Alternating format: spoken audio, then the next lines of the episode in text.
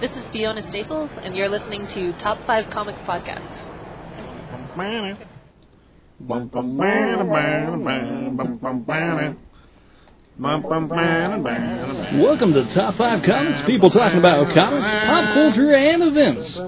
Today with me we have Mike. I shouldn't be here. We also have Greg. What does God need with a spaceship? We also have Curtis. Hello. And keeping us together, we have CBS. Like only one of us is traveling in space. Hmm. Also featuring Rob. Hi. all right, that's Rob. Uh, Hi, Rob. all right. So uh, this is episode forty. Episode 40. Man, needs a sound effect afterwards. We'll put something in there. Cheering. I, I thought we were talking about not being able to use that music. Oh, right. We don't get. Oh, maybe uh, maybe the Super Friends could be the. Oh, you have a star effect. There we go. I can. I think I have that somewhere. The Bat Batman. Oh, I have that too, actually. All right. Episode forty. yeah. Okay. Now that part's gonna be part of the show too. Thanks a lot. Episode 40.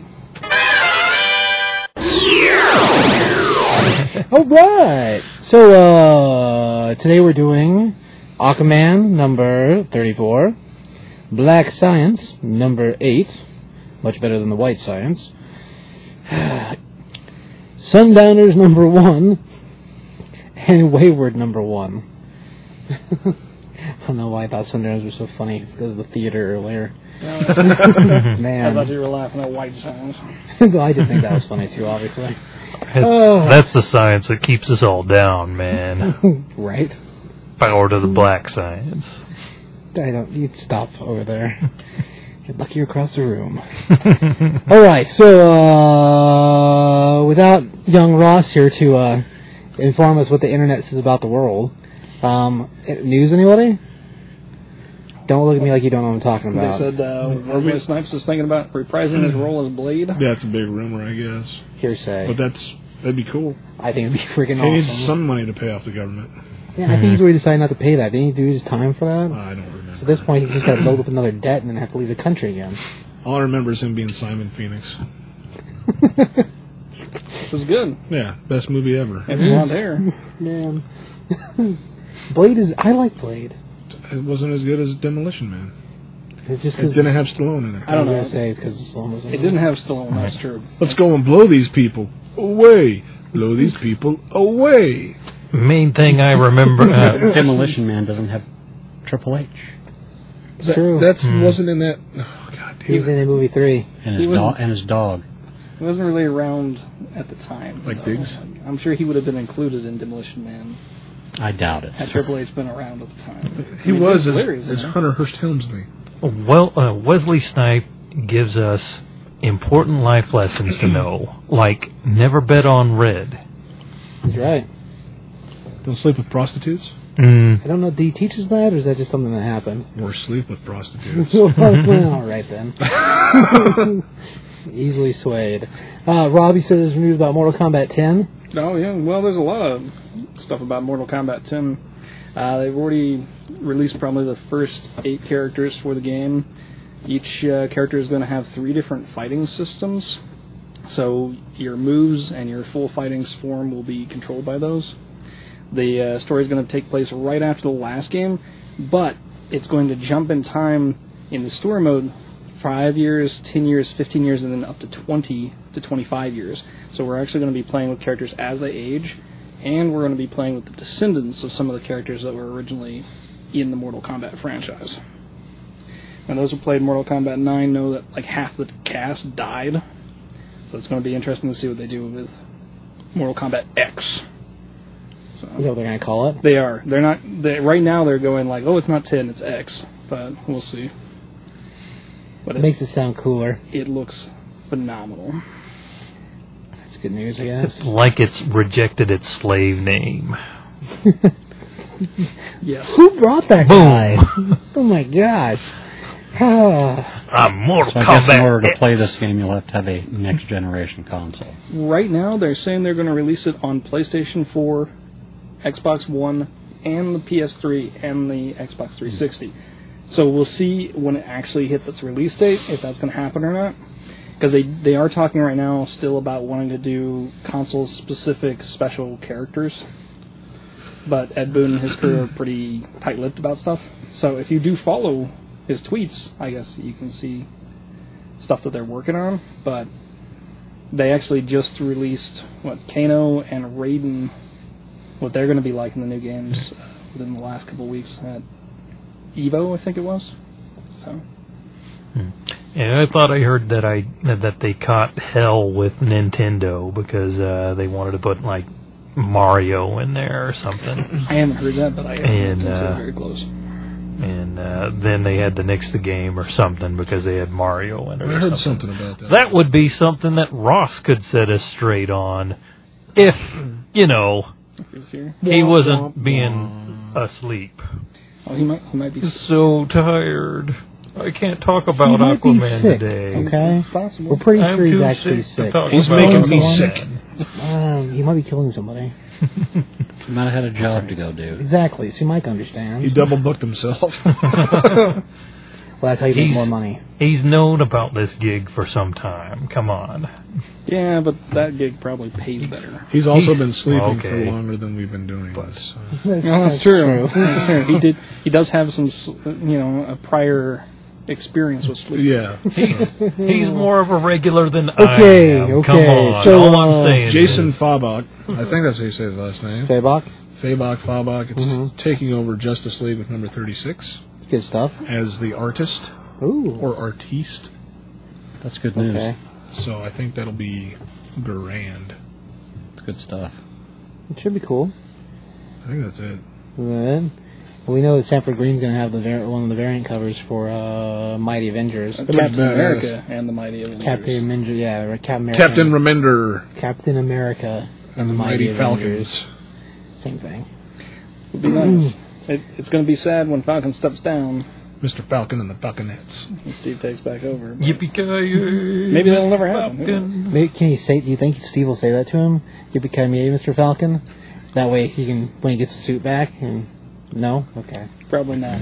Although, In my head, hilarious. No, but Sanford Green, Yeah. when he down on that variant, Luke Cage looks badass. So Oh, yeah, it looks awesome. I wish he was more in the forefront, but evidently he's going to be taking a back seat. He's gotta take a back seat to the captain. Even if the captain is the Falcon. Easy, easy. and, I think it'll be fun. I agree, but I, I Yippee-ki-yay, like Luke Captain Cage. and I want him Falcon. to be part of that. It works. I mean, the, the leader of that team. Right. It's it's kind of like my my aggravation with Robin being like, I'm going to show Bruce why he needs a Robin, and then he gets killed.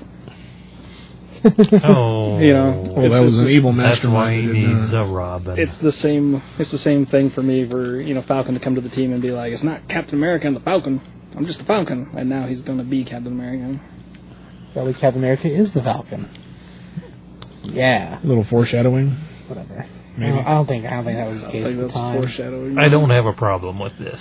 The the suit was Captain cool, America. so- Nor do I. Uh, It does. I just wish that it wouldn't. They wouldn't change the title to Captain America and Well, the they're Mighty number Avengers. one. They're, they're almost to 15 this episode. But if they just left it as the Mighty Avengers 19, I don't know what number they're on, but they're episodes, almost. did you say episodes? Yes. You're a weirdo. They're they're almost to 20, so we can't have we can't keep going. I do that. Get to 20 and then you they could be done. I mean, Avengers is going to restart because it got close to 35. That's true. God knows no one could read anything past 35. Yeah, because it gets too complicated. Well, their story. Oh. We don't want to read things. well, the, the writer might change, and the artist might change. So you got to just end the whole series. Well, that- that or the price might go up. It's possible, but I don't think the price is going to go anymore. uh, Yeah, I don't think. Hopefully not. If, if Marvel starts going to four ninety nine, Hey, maybe they'll restart the universe and change the price point for everybody. are they out of the? Then they can all clap their hands. Or they Yay, might not that's change the right. writer or the artist or anything and just start over so they can raise Yeah, the you're price. talking about Daredevil. Yes, I am. Okay. I think it's got more That pages. irritates me. I think it has more pages. That does have more pages. So it's a bigger price point because more pages. More At least- pages, less patience. Well, are they shortened pages in those DC books and those multiversity ads? I don't think so. I I I don't think so either, but I really hate that ad. That's do the too. worst ad campaign I've ever seen. Well, you remember it, don't you? I remember that I hate it. Mission accomplished. Makes makes me n- not want to read the book. That's for sure. Oh. It doesn't lend. It doesn't get you excited about wanting to check the book out. Really, it's just you don't care. There's nothing to it. Yeah. Well, I've seen it enough. I was just like, screw this book. And then you read issue one, and you said, "Really screw this book."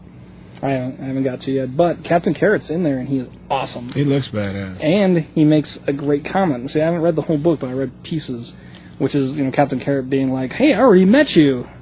And Superman from you know the President Superman. I'm sorry, is like, Or 23. "Yeah, no, I don't think we've ever met." And he's like, "Yeah, it's okay. I kind of just see you guys all look the same, and Everybody with an ass looks the same. I was just going with the suit." It's But awesome. I love that Captain Carrot is a cartoon character. It looks like in that story. So there's a point where I think he gets flattened and he just pops back Yep. into shape. He does. Well, I thought that was just Grant Morrison. No. Mm. Grant Morrison is Captain Carrot. Maybe. I don't see why not. I would be disturbed at a cartoon written by Grant and Grant Morrison.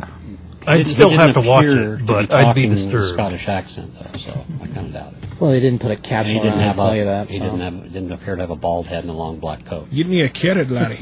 He doesn't always wear the coat, okay? he should. Hmm. Um, he doesn't. Man. It's his wizard robe. Wait, so don't this call has him not Cape anything to do Ass. with the news whatsoever. It's Anyway. out of control. It's his wizard robe. Reel it he can't back not wear over the there. thing. Reel it back.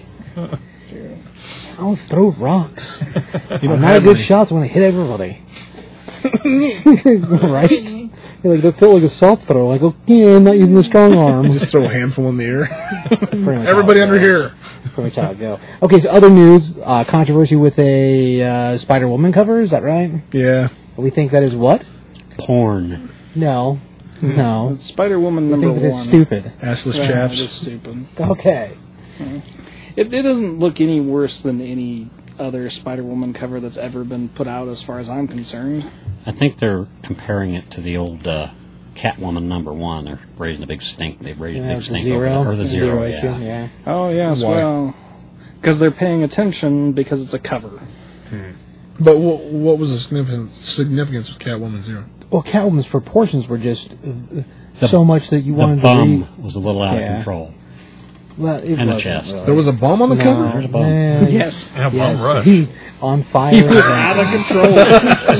Catwoman was like lashing- She was like swinging on a flagpole, and he was just down on the ground, shaking his booze bottles. His pants were falling down. money for boo. It's just something for those types of people to complain about. Well, you, you know that they're really dedicated when all they care about is the cover. And it's a variant cover there in that. right, yeah. it's So not you don't even normal. have to pick that crap up. No. But they say that they're trying to market toward female readers, and that's not going to bring female readers. I don't know about that. No, but they It's it's under raising a that, big but- enough stink that it will that variant cover will sell. It's going to be one of those stupid eBay books probably. Right. Well, the only one who cares about uh, Spider Woman has been what Seven. Casada.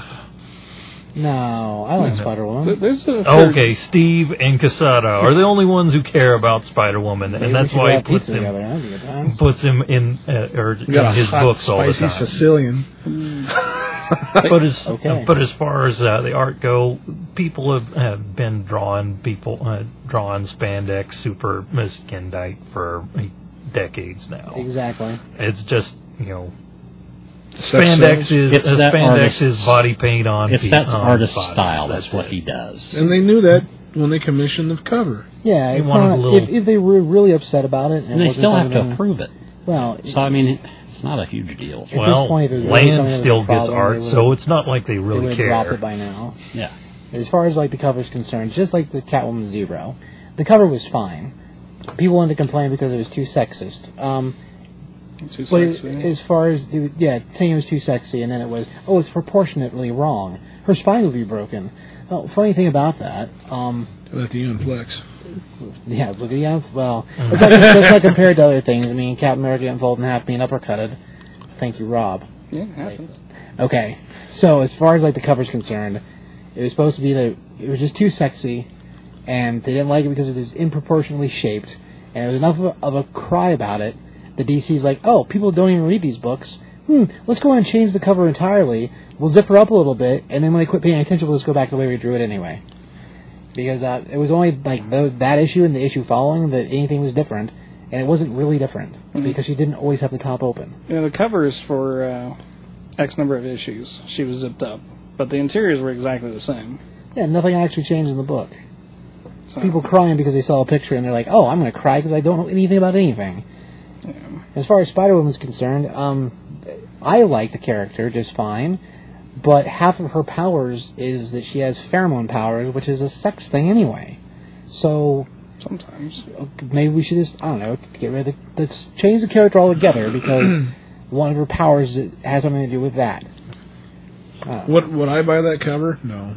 No. It doesn't bother me, but I I wouldn't go out of my way to get well, that and cover. ultimately, that's what the problem is. They say that they're they're upset because well, it's supposed to be marketed to female readers. Um, because it says for girls on the front, Don't buy the cover then. Uh, If you right? Don't like it. Don't buy exactly. There's going to be Yeah. like four covers for the stupid thing. This is this Just is don't buy one of the that one. variant covers. It's not even the main cover. Yeah, if they were forcing you to buy it by putting a gun to your head, then I guess in that case, yeah, maybe there'd be a problem. Well, I, I get what he's saying. If it was the main cover, then yeah, it actually is worth this complaint. But There's it's still no not. gun to your head, Rob. Well, that's There's still true, no too. gun. It doesn't. You don't like But- it, don't buy it. All of us who read comics know that the covers nowadays don't really represent anything that's going on in the book anyway. Yeah. Right. Right. For good or for bad, Right. right? And the, the the art in the book is not going to be that way. It's still going to be a good book. Right. Yeah, I don't doubt that at all. Well, I, I challenge it to begin with because you know Spider Woman has never been able to keep going on her own anyhow. You know, honestly, they they want to go, oh, we're making this book for girls and women. They're going to come in and they're going to love comics. Well, it's not going to happen with Spider Woman. Mm-hmm. It's not. It's not even happening with Captain Marvel, who they're supposedly all about. Even So- She-Hulk. Yeah. it. Oh, you mean oh? Well, She-Hulk. She-Hulk's a different kind of story. I mean, She-Hulk's been canceled more times than anybody. You know, her and Aquaman are nearly. No, they're not quite there. They go to the same bar, is what you're saying. Uh, no, it's just In you know, between canceled issues. she's a great character, but readership is bad, and so it doesn't keep going. She Hulk is probably one of my favorite characters that is constantly canceled, to tell you the truth. Well, she had, I mean, she had really fun books back in the 80s and 90s. That and the Legion of Superheroes. Well, well that one gets canceled a lot, too. That's in Rob's boat, though. Mm-hmm. Oh, right, okay. But yeah, she, I mean, as far as like the, the ever popular Deadpool with his breaking the fourth wall, it started with She Hulk. She And did it did- first. she was the first one to ever do that in comics. Oh, right. Talking to the reader while skipping rope and things Mhm. like that. Covers, interiors, didn't matter. She Right. did, she did all those. Mm-hmm. uh, Walking that whole through first panels. Mm-hmm. series had it. yeah, yeah, walking between panels, yeah. Uh, well, that's a Well, lot you hear a lot faster. faster. Let's cross the border. yeah, It's really not. The the point is the, the Spider Woman is really not worth their complaint No, especially because since it's they don't. You don't have to buy it, and the series probably won't last long enough for it to matter. well, and, and honestly, like save your complaint for a cover that actually matters because this is not anything, anyways. I mean, really, I don't know what the complaint really is. It could be like you were saying. It could be just, oh, this artist is known for doing this, so oh, how dare they? yeah, I but- think, I think they're blowing it a little out of If, proportion. if the art on the cover m- matched the art interior, I t- can see the the outcry for it. You know what I mean? But No, I don't know. It's. g- I think it's going to be a good book. I think Greg Land is doing the art. People are up in arms about him too, so Yeah. it's not got a good chance anyway. But it's called a readership. Go read the book. yeah. You know what I mean? Yeah, I mean, honestly, if if you are worried about wanting to support it because women need to have a bigger influence in comics, then you need to actually bother Support it. yourself to support the books. Yeah. And if you get the first issue and you you don't get that cover because you shouldn't anyways because you're upset with it, and you like the book, then keep going. If you don't like the book, then stop reading it. But you know, give it a shot. Don't just complain that the cover it doesn't appeal to you or somehow it offended your delicate sensibilities. And and I, Well. I'm not a big fan of Greg Land anyway, but he was doing Mighty Avengers, Mm-hmm. and that was one of the best books Marvel was putting out. I, I actually really like a lot of what Grant or land. Glenn does. Greg. Grand, Yes. Leg, Ryan Bland. leg grab. I, I enjoy I enjoy how he does his most of his work, but yeah, you know, This I, may come as a shock to you, but I'm not a fan either. Mhm.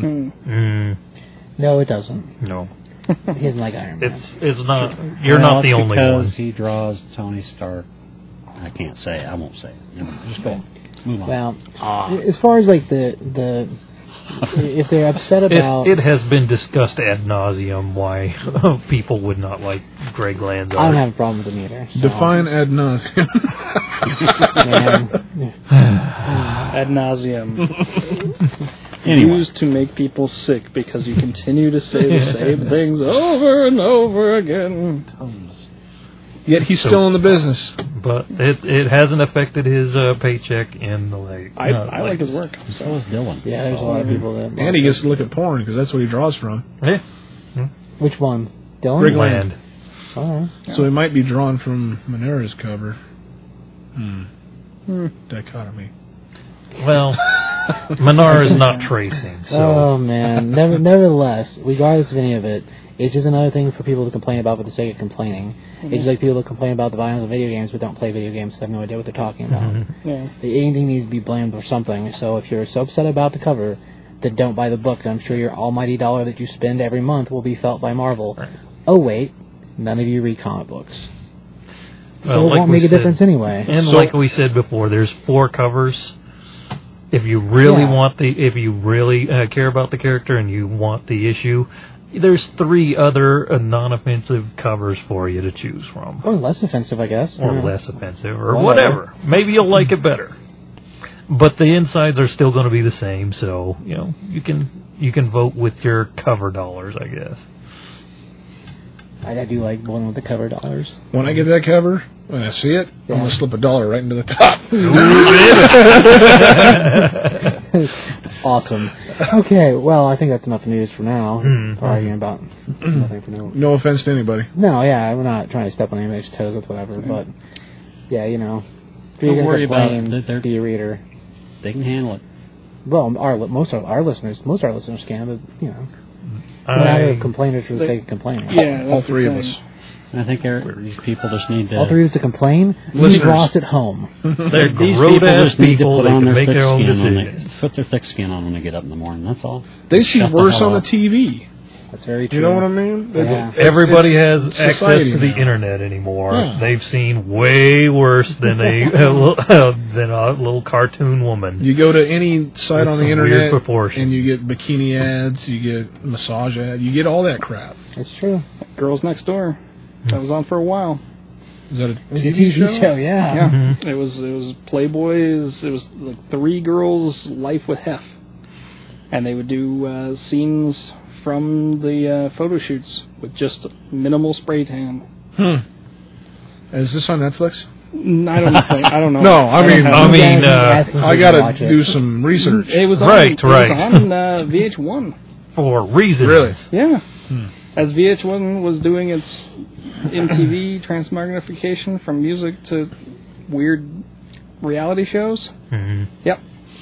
Girls Next Door. Was there a lot of complaining going on Um, Who you watches mean- VH1? about One. the exploitation of women? Oh, I- you know, I don't know because I never looked into it. I just knew that it existed.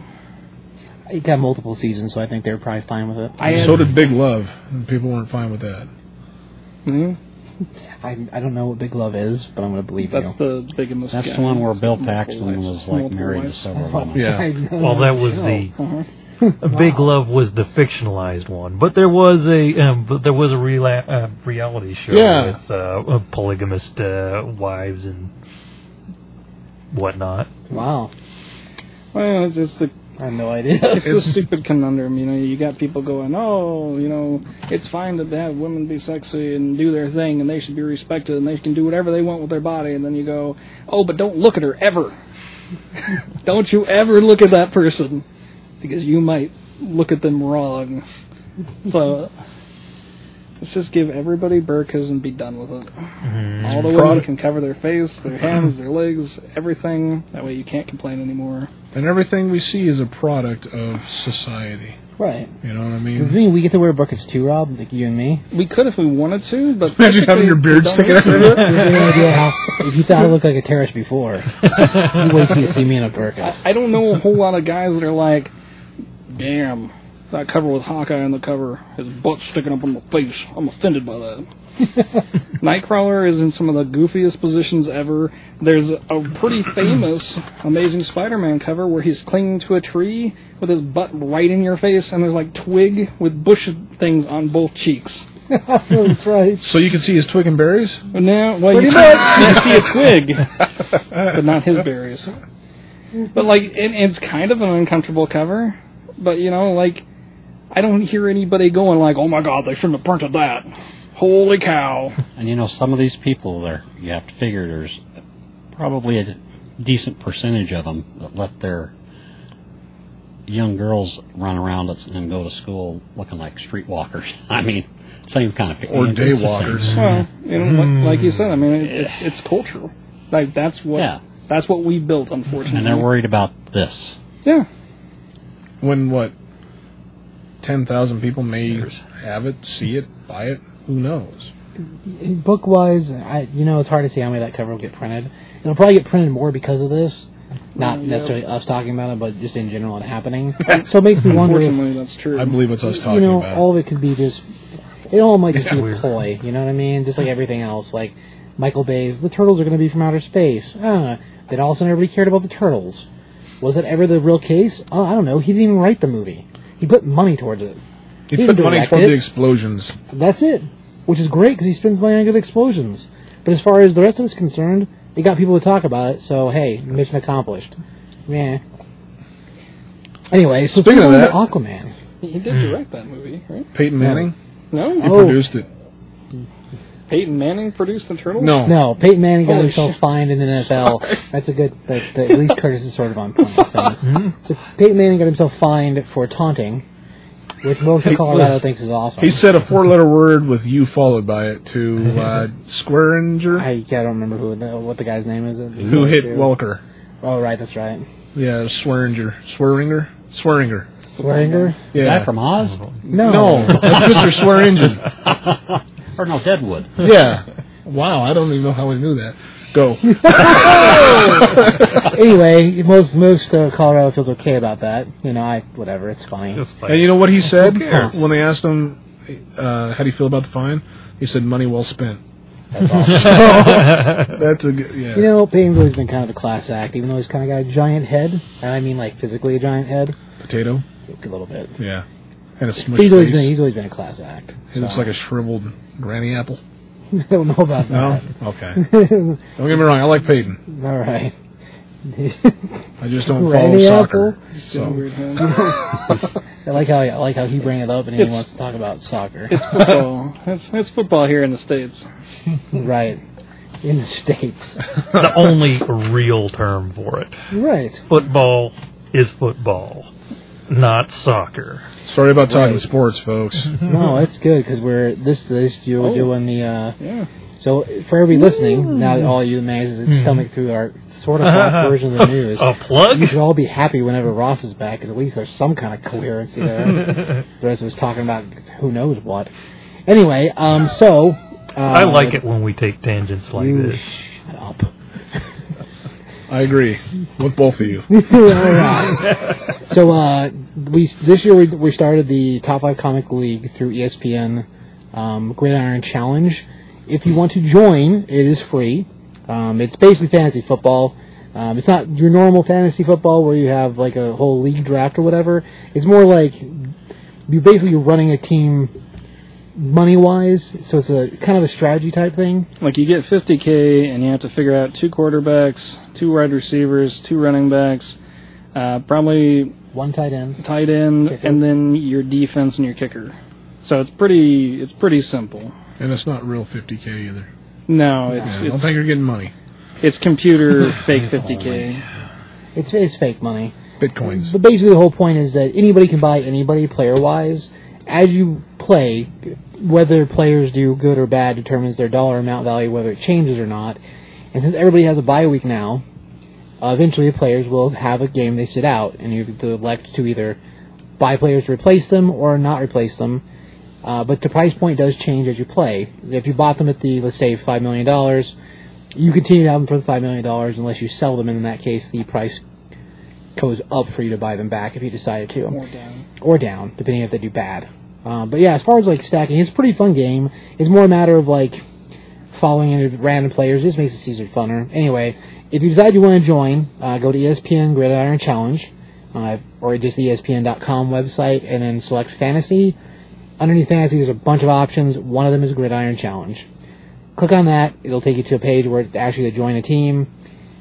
Search for Top 5 Comics, and you will find our league password for it is podcast because it will ask you for a password and basically just make an email account uh, if you don't want to get random email from them i've had an account with them now for i don't know three four three or four years the only email i get is when their new season's starting and that's it so they're pretty good about not sending you junk mail as long as you select not to get junk mail and in that case well if you selected to get it that's your own fault but yeah uh, more the merrier so it should be fun uh, And you get to play against us.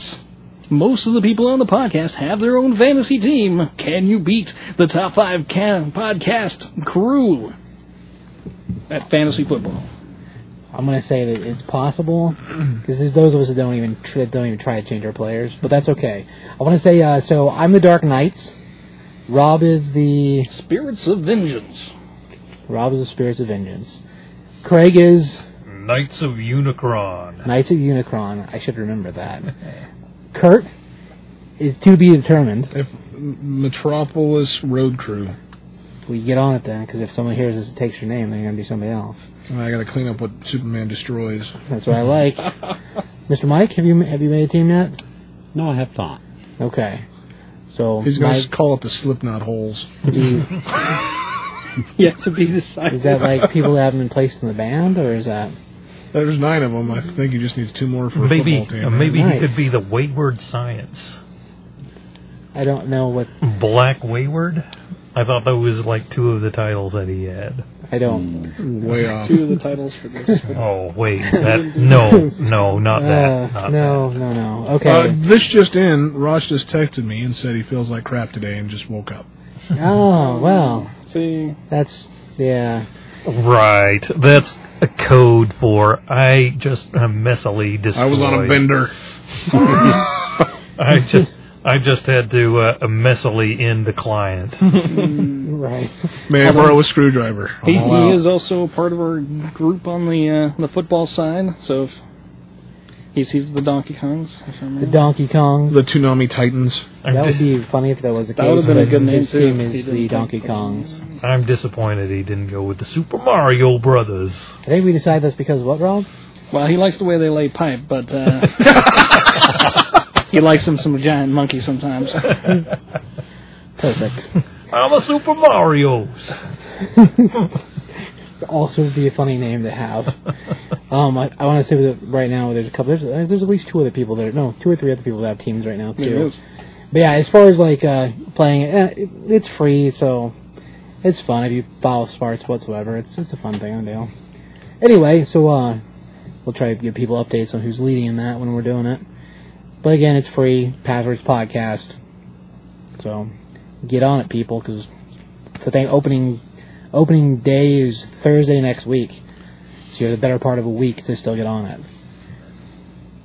I don't have the date of next week's Thursday. It's like the second of September, maybe I third of didn't, September, fourth. Does anybody have a I calendar? didn't bring the schedule with me. Let me Yeah, it starts like Thursday. just see my tricorder. All right.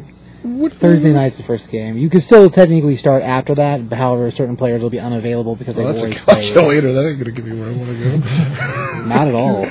Use it for length. Next Thursday Yes, is the 4th. the fourth. Mm-hmm. So September fourth. Get your teams built before then, so you have the option of all players.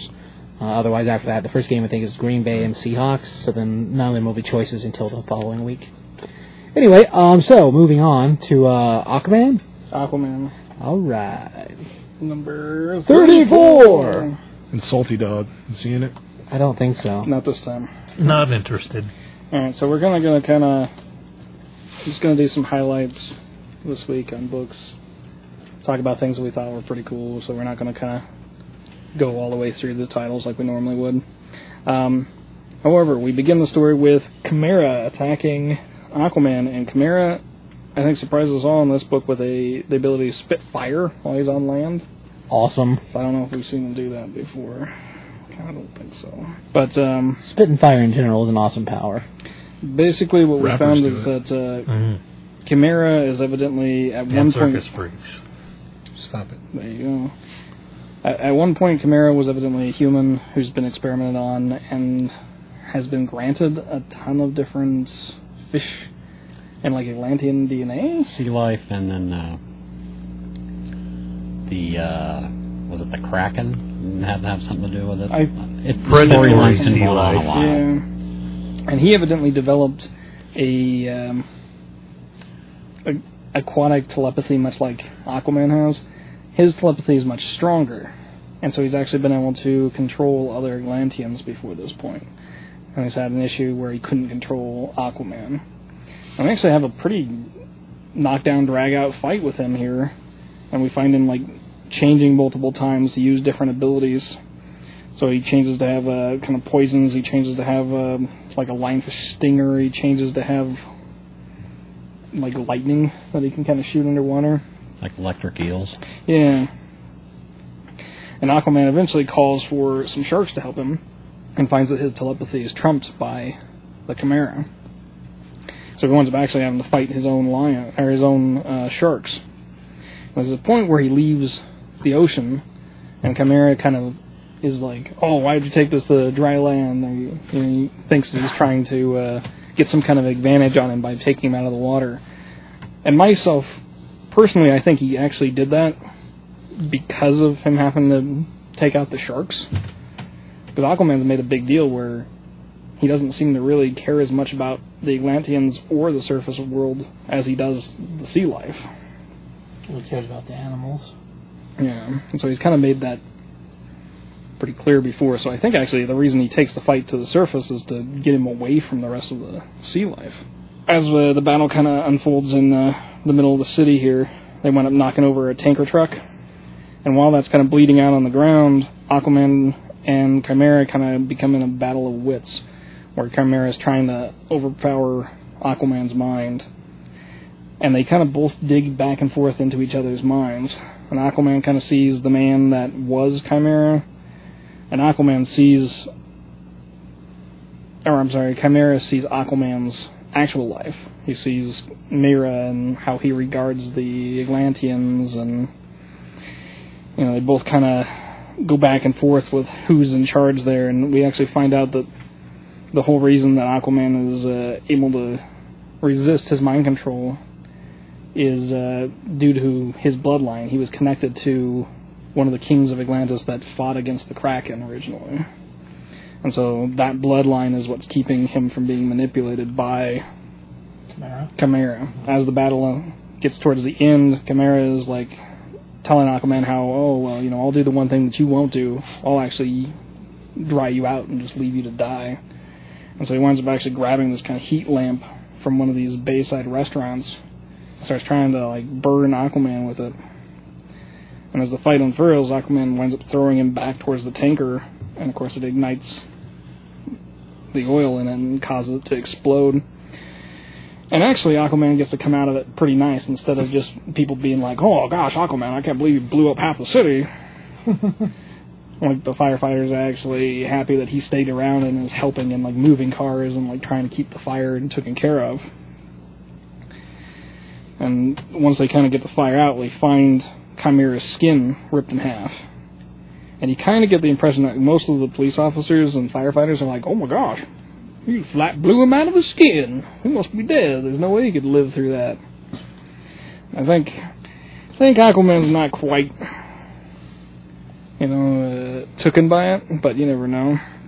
But by the time we get to the end of the book, we're we're still dealing with people that are burnt out of their houses, or people that were in the park that were injured, this uh, rescued group finds what they think is a homeless man out in the bushes that's been kind of burnt up, and they kind of offer him help, and he's evidently forgotten who he is. But as we kind of have him move into the van, we see his eyes change, and so we know it's Chimera, but maybe he doesn't even know he's Chimera now. But I don't know. I thought it was a pretty darn good issue. I like this new villain for Aquaman. I don't think Chimera existed before the New 52. I actually think he plays out pretty well. Shows how tough something from his world could be. Score for the book, Mike. I'll give it a three. Um, I think the Chimera storyline went on a bit long for me anyway. But Mhm. Mm-hmm. it's, it's okay. You know, it's been all right. I mean, it's definitely not like it used to be. with John's running the show, but uh, I'll hang in there. It's one of my favorite characters, so Yeah, it's still been good. I mean, I'll give Yeah. you. Jeff Johns just had the pop at the beginning because no one had written Aquaman that way before. So it, it's just the. I don't think. It, I, uh, as far as story's concerned, I think it's still good. But I'll, I'll give you Jeff Johns is the name everybody comes for. So I mean, it, it's It it's is. still it's all right. I mean, I, I just think this particular story went on a bit long, and we'll see where it goes. it's Craig. Oh, I'll give it a four. Uh, the the Chimera monster makes me think of Darkstalkers, and I've always got a soft spot for that. Plus the uh, plus uh, just reading in on it, it pretty much tells you what uh, this uh, new guy is all about during the course of the story. And uh, Aquaman tells you what uh, a little bit more about his uh, backstory in the New Fifty Two, and being descended from king, uh, from kings and what all, and immune to the other guy's powers. So, I mean, maybe it would be a little more, I don't know, maybe a, l- a little more breadth to the story if you'd been following the uh, storyline, or maybe less, you know. But, but sure, I'd give it a four for that. Cool. Titus. Not much to say. Jeff Parker is still a great writer, and uh, he's carrying Aquaman. It isn't Jeff Johns, like Mike said, but it's still a good story. If uh, if you like Jeff Johns, give Parker a try. It's uh, it's written really well. I'll give it a three. All right.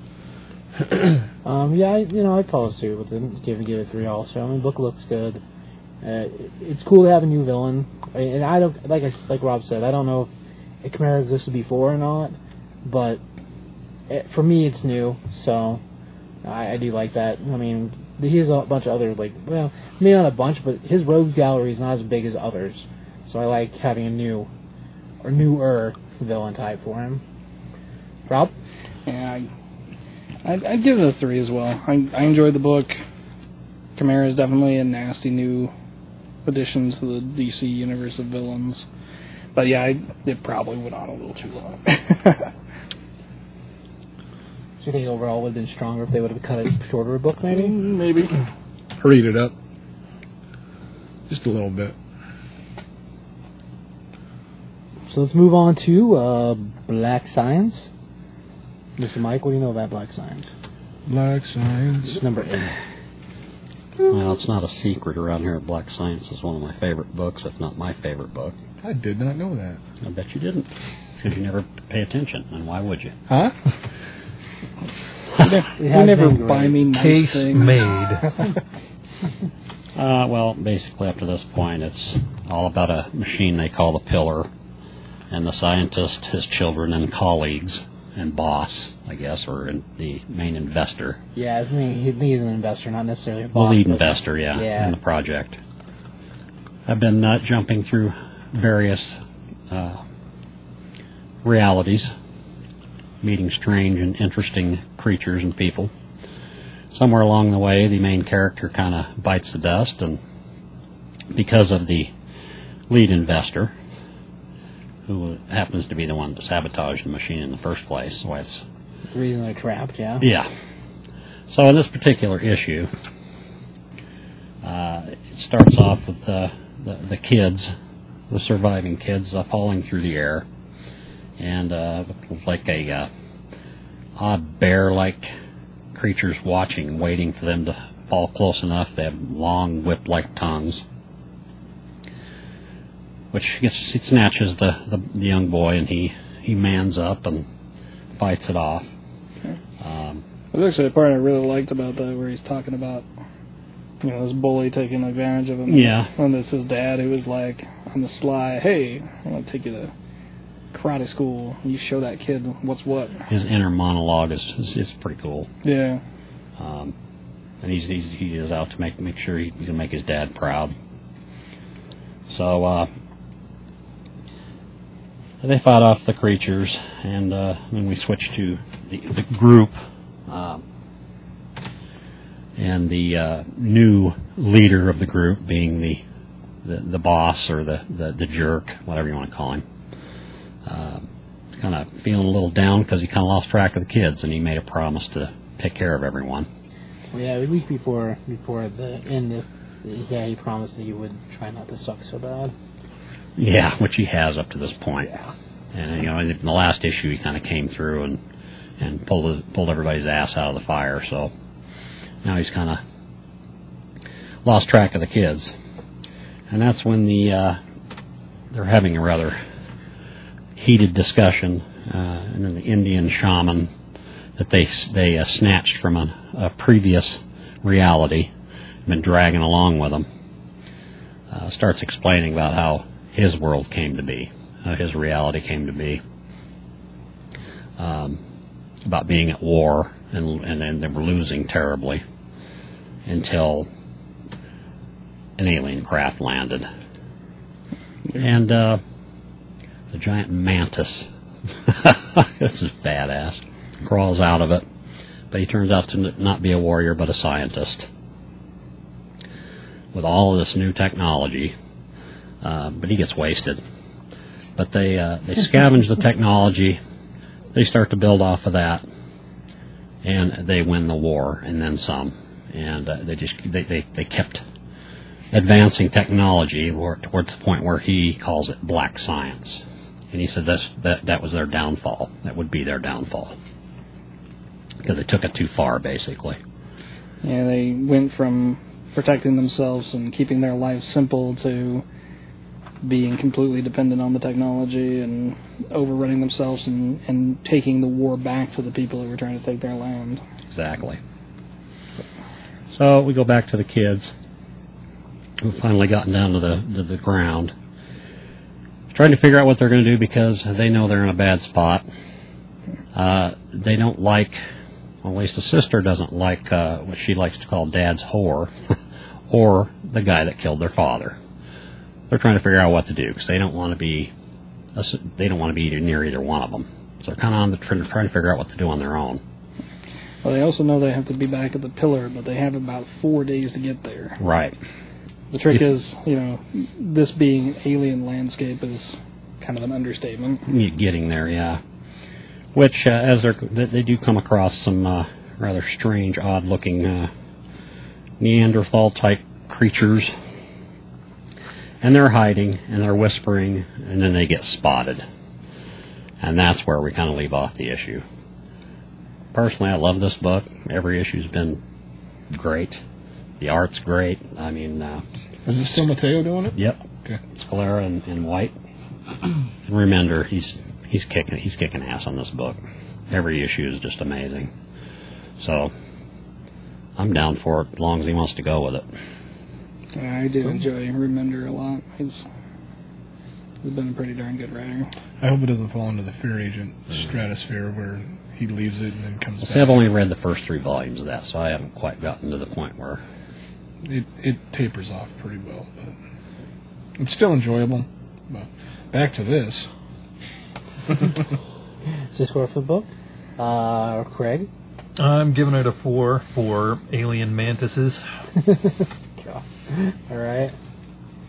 He likes bug people. Mantises are awesome. Oh, it's a scientist. Did catch a tomahawk in the head. so it's a mantis. That's why Man- that's why it's man- only getting a four and not a Exactly. five because those damn dirty natives put an axe between his noggin. Yeah, he's a bug. Yeah, he went out like a chump. Mm. I'm hoping that uh, we'll come across a race of uh, mantis warrior scientists who don't go down like chumps.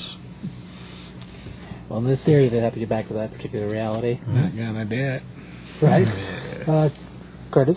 Like Mike, I'm a giant fan of that book. Um, I hope Low reaches what that has become, because Low started out so low, no pun intended, for Remender standards in my eyes. Um, look, art's amazing. Scalera and, and White, man, you can't beat that really. No. And he even did a Batman book while keeping this on track, so I'll give it a 4.5. It would be a 5, but I'm saving that for something special. And not that this isn't special, it I is, know. but you know, Something that's going to blow my pants off. everybody knows what we mean, Or shorts in this case. oh man. like science is badass. Yeah. It is definitely a fun story. Um, yeah, I'll, I'll I'll go ahead and follow suit and give it give it a four. It's really been a strong book. The art is fantastic. Um, Remender's awesome. Like he's connected to a bunch of other people in the industry too, so he's he's got a lot of skills in the fire, and a majority of them are really good. He's like an independent Jeff Johns kind of. Yeah, man. God, he's kind of oh, yeah, he really kind of is. Yeah, He's a machine. hmm yeah. Rob, Um, I give it a 3.5. I did enjoy it a lot. I, I like Boo, the. Rob. Boo. Sorry, I couldn't, give it, Yes. I couldn't give it much more. Boo, Rob Moore. Boo. I do like the. Uh, I do like the stuff with the kid thinking about his father and like how he wants to impress him and like that that relationship I thought was really cool. Um, and I do like you know the the Native American guy kind of giving us the history of his people and where that's come from. It kind of sounds like they're hinting at the idea that there's been multiple people who've created pillars, and that it always winds up being something that's broken. that reality, that particular reality with the uh, American Indians, that was really badass too. It's pretty crazy, yeah. Good visuals. Yeah. Boo, Rob Moore. Boo. oh man. Yes, I watched that episode of South I Park was gonna today. say, yeah. Score, Mike. I'm gonna give it a, I'll give it a four and a half. Ooh, All right. it's my boy right there. Yes, I love this book. It's my, it is my favorite. It has been fun. It, it, it, it is a good book, and it's definitely wild, like space adventure. You don't type know what they. I crazy. mean, yeah, every every issue's more or less a, a new reality, so you never know what you're gonna. You never know what to expect. Right. But it's always really cool. And I mean those from issue one, the uh, frogs with the Electric Tongues. Like- electric tongue? tongue. Yeah, it was awesome. kind of tough to beat, but he's doing good. Oh. man. All right. Uh, let's just Ooh, move on Rob. to.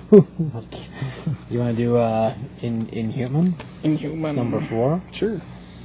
This is just picked up a new artist. That's the book with Jack, right? The dog. It's not the same dog. Ryan It's- Stegman, not Ryan the dog, Stegman but is the artist. Yes. Mm-hmm. Charles Soule. What happened to the original artist? He can't keep. Oh, You know, I I've been a Joe Mad. I'm I'm gonna throw this out here real fast. I've been a Joe Madureira apologist for years. I love Joe Mad's work, but Joe Mad, I have to finally admit completely, it cannot keep up and get his stuff done. I don't think it's even about him getting it done now. I just think he just he needs somebody to really be on top of him and crack the whip and crack the whip. And I think you know. People have been caught not cracking the whip on him, and then you don't get your book done.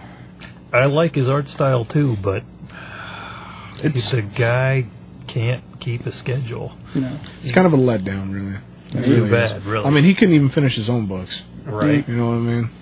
Bat- Battle Chasers. Mm. He, he really has to have somebody on top of him that's making him get it done. You know, I when he was working like regular monthlies for for Marvel with X Men, yeah, he was on top of it. But you know, he's he's kind of grown to the point where he's like celebrity artist guy, and you know, he has to have the whip cracked. So Crap, It- that. it stinks because uh, Da-na-na-na. He's been around a long time, right? oh wow, So you think he might be falling into that psychosis like certain other people, Well- like Miller and No. No, he's not a crazy person. Comic books I aren't his big deal now because he's in the gaming thing. And Yeah, He's, he's So- like an illustrator who occasionally does Yeah. some comics. So he doesn't need comics. No, right. not like he used to. I mean, I, I But think comics that needs him. when he moved forward into into the game stuff, it definitely took his focus. And you know, it, I mean, it is what it is. You do do what you're passionate about. So it just sucks for us because we really would like to have more books that he drew. Not to deplete Ryan Stegman because Stegman's awesome. oh no, Stegman's fantastic. I mean, this is there's only one other artist that I can think that you want to bring over to this book after Mad, which would have been uh, McGinnis. But Stegman is incredible. Well, that's a great boon to this yeah, it book. looks fantastic. Yeah. Uh, the only thing that I was what I was getting at was you know in humanity That was forever ago now. right, yeah. Mm-hmm. And Inhuman needed that push. So unfortunately, Inhuman is always losing readership because it's not hot anymore. You know, the, all the fire that was for the book that was all wasted by Joe. But there Hmm. is a, excuse me, an idea of a Black Bolt or Inhuman movie coming out too, which may bolster sales as well. It's possible, but So we, you yeah, don't have we people- didn't know that until Guardians hit big. Right. So maybe they brought that out to help this as well. I don't know. it's hard to say. But this issue, pretty incredible. And Stegman taking over, fantastic. So Is this like part of a storyline still, or is it its own thing? I mean, is it, no, this it, it's still a part of the whole Inhuman storyline that they wanted to do from the beginning. This is just a, a new so direction it's, they're bringing it's a in some separate new story character other- feature. from like what was going on in issue one and two. I don't think so. No, basically we introduce new characters. Yeah. New Yeah, characters. It's yeah. introduction. It's not Hmm. It's really. a starting on point if you've missed the first story arc. Mm. It's like a first date. Yeah. Well, the the first few it stories still goes on from that uh, first arc, but you, uh, you don't have to know every detail Yeah. from that first arc to go on with that one. the the first few stories they created a bunch of new characters. Uh, there's at least one character that looks an awful lot like Akuma. And I'm sorry I don't remember his name right now, but The lineage, I think. you know, he he wanted to set himself up as like a ruler of the Inhumans that were being traded by all the tribes and this stuff, and he was kind of traveling the country finding his own Inhumans. Well, those who didn't follow, he usually would take care of pretty brutally. It seems. In the same page of this book, um, Medusa has set up New Adelan as its own country and is recruiting all sorts of Inhumans to come live there and rebuild the Inhuman society. So you have both those two elements that are working kind of against each other. But as the Trigen Mist continues to pass across the world, we're having a lot of people outside of the U.S. now being affected by the mist and becoming Inhumans. So is the Terrigen Mist still traveling? From what I understand, it's still traveling. Um, that was actually one of the cool things they did in the first couple books was they had the pattern that the Trigen Mist was was moving as it was picked up by the like wind currents. Yeah, like weather satellite style, where it was showing you how it was moving, where it was located at. Is is is the Terrigen Mist visible by people, or is it just Evidently not. okay? Oh, I mean, you huh. know, it Uh, doesn't seem to be, anyways. always saw it as just that green fog stuff. So You know when they draw it affecting somebody, it's green spawn. sure, But I think in general, can you see it? Eh, I don't. I don't know if you really can just Like see when Oh, it. they they pop Well- the can on Tarman. yeah. I Yes, guess it could be exactly. like more diluted since you know. Usually they stick a guy in a canister or whatever and expose him to the mist. Well, right when they would do it uh, the proper way. Yeah. Mm-hmm. But I Right. think overall the, gr- it's green, but yeah, is, is that for our benefit or is that because they can really see it? Right. Uh, you know, Sure. So it's hard to say. trioxin, Terrigen, it's all the same. Right. except it doesn't bring you back from the dead. Okay. All right, go on, Rob. Anyhow, uh, one of the new characters that they bring out here is the Reader. And at this point, um, he's in China. Ooh. Evidently, the Tyrogen Mist has already passed through or is coming through right now. Uh, the incubation for people becoming inhuman is pretty. This depends. Like everybody seems to change differently. Like it can be 20 minutes, it can be a day, it can be two or three days. Either way, he's following the mist. It seems like, and he winds up talking to the dog, and they have kind of a very Han Solo and Chewie kind of situation where he'll talk to the dog, and the dog will make like wolf sounds or something, and he'll respond as if the dog has said something that we didn't really get a read. So we assume that he can actually psychically communicate with his dog. But uh, he's got a lot of cool stuff. One of the big things he has is like a harness so he can hook the dog to himself, some kind of a cloak tech, and then like a glide or a jetpack so he can just like fly on the winds with his dog. It's pretty awesome. The reader ought to be a pretty cool new character. But uh, in this case, we also get to see New Adelan as Thor comes and visits it. And Thor is kind of worried about how humans are going to relate to the Inhumans being so close to the, one of their major cities. Because in his case, when they had the Asgard set up out in Kansas, it was like way away from everything, and everybody still treated it as if it was a major threat all the time. Yeah. And in this case, like uh, the way that Medusa has tried to quell people's ideals of that is that she's opened it up uh, like as a tourist attraction, so everybody can come into the city and do fear, uh, free trade and interact with the new in- inhuman populace. And kind of, it's an interesting take because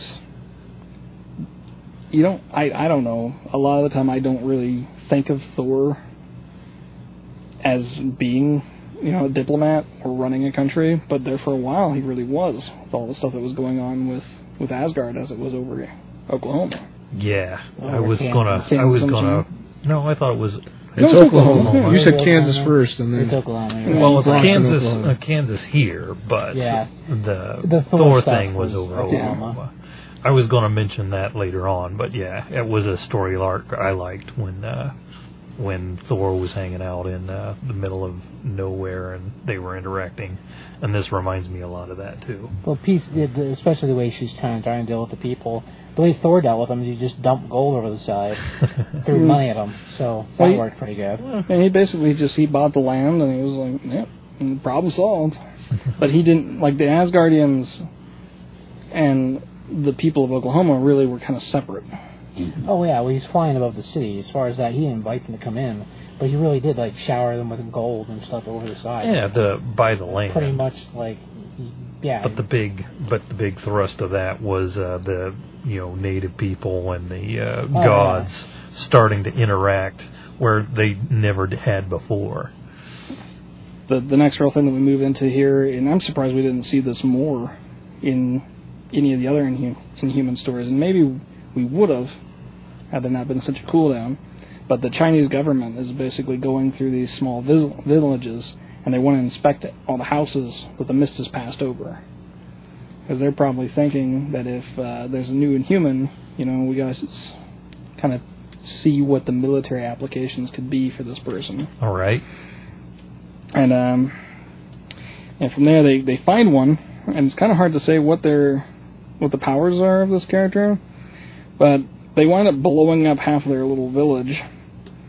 And the Chinese military, you know, they weren't playing any games. They didn't just show up with like two guys with machine guns. They showed up with like three tanks.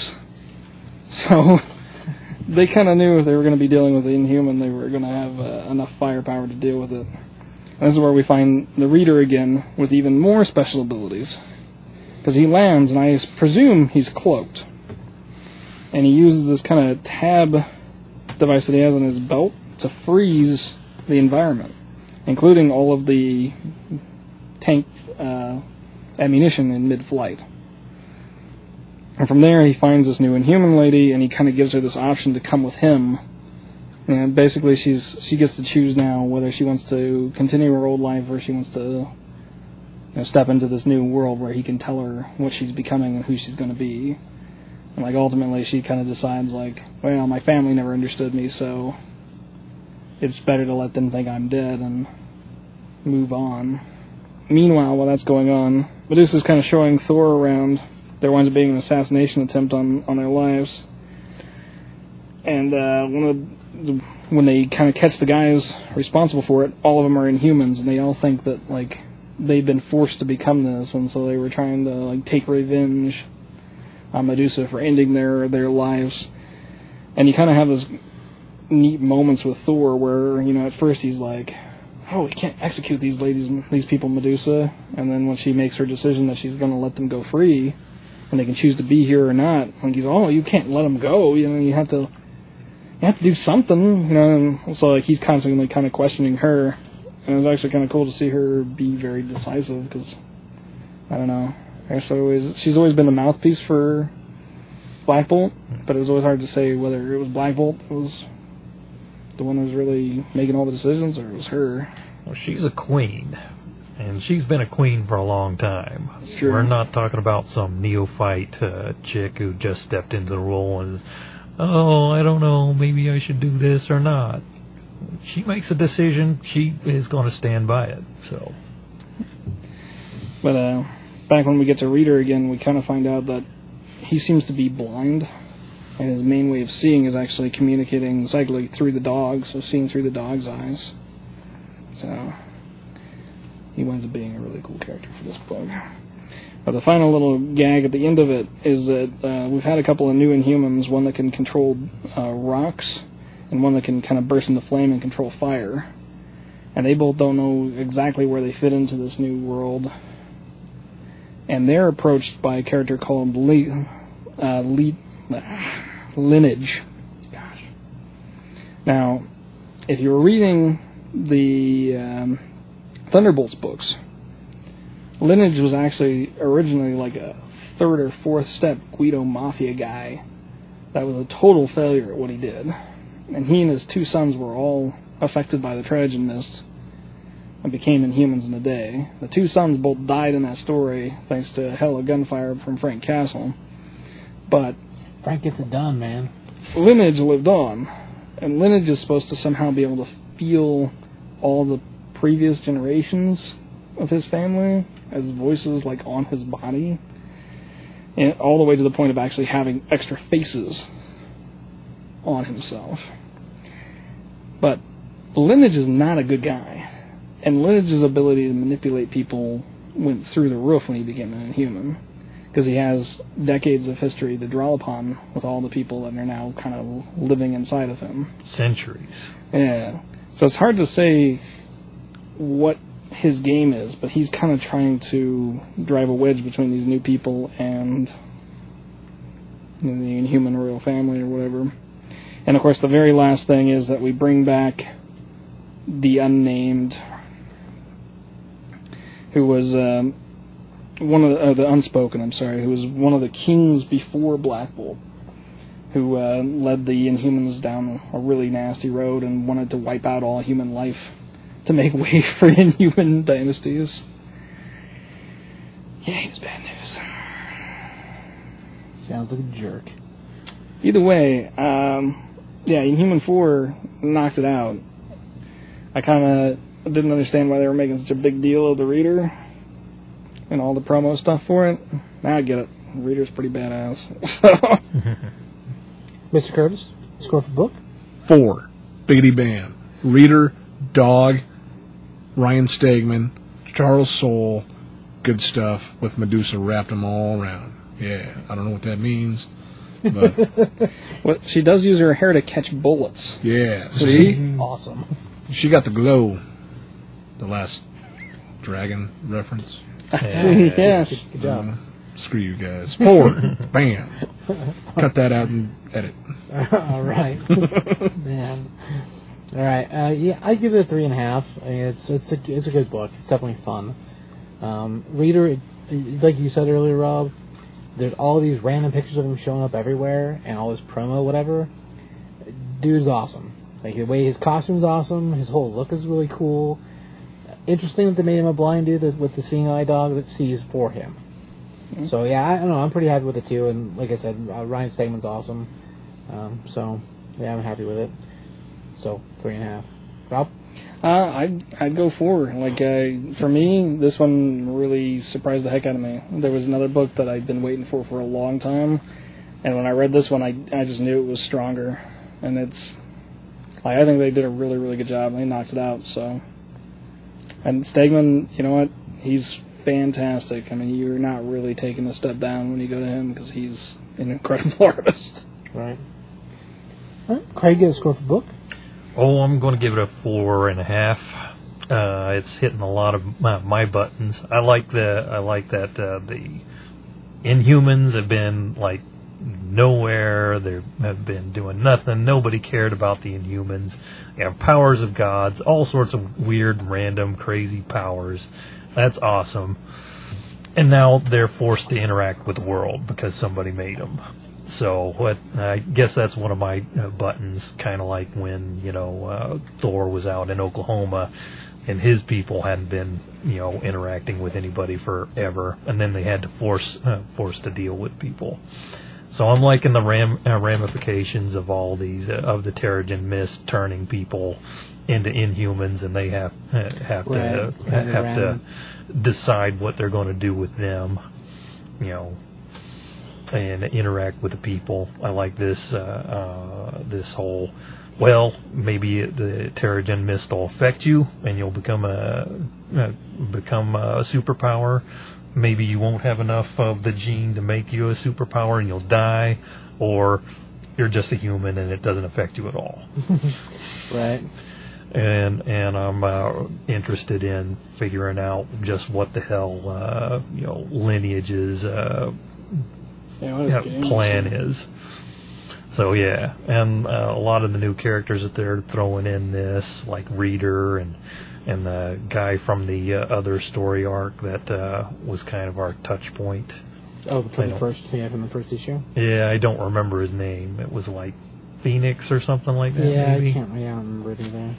But anyway, uh, I like uh, there's these new guys that are kind of touch points for people who don't know what the uh, you know What the Inhumans are Inhumans are.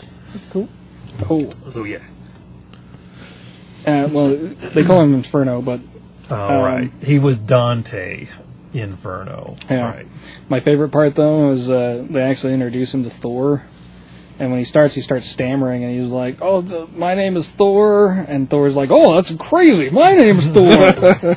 I, I love that because Thor is not the smartest guy, and I love when they play that. Anyways, But yes, All right, I Kurt. like the Inhumanoids. You shut up. The No. Inhumanoids. Yeah, I like the Inhumanoids. Are you Bobby the Brain Heenan? All right. Back at it. Mr. Mike. I'm going to go with a four. I don't have to. Re- Curtis covered it all. I don't need to repeat it. she got the glow. She got the glow. I think that's a new. It's a good rating system. Mm-hmm. I like. I like that. You guys know what I'm talking about, though. oh, Yeah. yeah. Okay. Mm-hmm. Mhm. It's one of my favorite movies in the world. Sure enough, Showing up. It's a Shogun of Harlem. that kind of came out of my mouth and mess. Choke 'em. Shogun of Harlem. And I don't know the how- Mm-hmm. it bullet in the didn't come out gun. right. Kiss my converse. Yeah.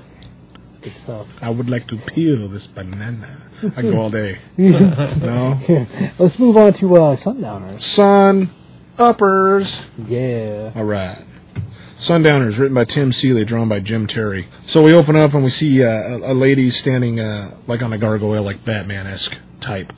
Um, we we find out that she's the pigeon, and this is her last kind of hurrah this night because we really don't find out why, but um, she likes the feel of, of the wind and and things like that on her skin, and uh, she goes into this.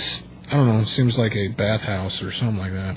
Yeah, it looks like, yeah, crazy, like, yeah, crazy bathhouse. And she's devoid of clothes. That's a nice way of saying naked. Mm-hmm. So she's got two other uh, individuals there with uh, cloaks on and, and, and a vial full of holy or water or holy water or whatever. And she enters the bath or the pool with these two, and uh, we see that she's got s- like these boils on her back, Yeah, it's pretty nasty looking, actually. and and she just wants. To, she says she just wants to be part of something bigger. So we don't know where that's going right now. Flash forward to uh, a lady waiting in a bar for this dude named David Shreds. Shurgic. I don't know how to say that, Tim. Sure, Jake would think is right. So, and he's talking with her. He's like, "Hey, boys, bring me some martinis for me and the lady." And uh, they begin talking, and uh, we find out that hey, she's a doctor, and she wants to be known by that because he calls her Jan. And they're sitting there talking about um, kind of what he's been doing and, and what's going on. And he's been saying that he's been going to these uh, self-help places like um, Children of Alcoholics and Overeaters Anonymous. And just sitting in and listening, and we find out that he's a doctor as well. Yeah, it makes it sound like maybe, uh, she might have been his doctor. It's and it's his steps or sister-in-law, so that may play out later. Right. But uh, he's just been so used to talking that now he's starting to listen, and uh, he's been helping these people that he's been going to these self-helps afterward, and he's like, you can't throw away 300k at grad school, so he's still talking and listening at the same time now, S- and uh, he tells her that he's finally found a new disorder, and uh, it's something in the Zeke guy. She- He doesn't explain what it is, but we've, we'll we'll probably find out the more we read. So Go on. she she kind of tries to warn him that hey, do you know what you're doing, stuff like that. And uh, he he says, hey, I'm late for my group. So uh, he gets up and he leaves her with the bill. When initially he said, I'll take the bill. Oh yeah, that's how it opened up. Was don't let this lady pay for these drinks. So he's kind of a weirdo, we find out. Okay, we go to uh, the Chicago Mental Health Center, and uh, we see that some things have been canceled, and then we see that uh, at- from 10 p.m. to midnight, for in room 13F, the Sundowner support group. At this point, we have no idea who the Sundowners are. I assume that this new disease he's talking about is what's going to be sundowners. It was going to come out, I believe. I think so. Yeah. So we find out that Sundowner Support Group is hosted by David Shrejic, uh, PSYD CGP.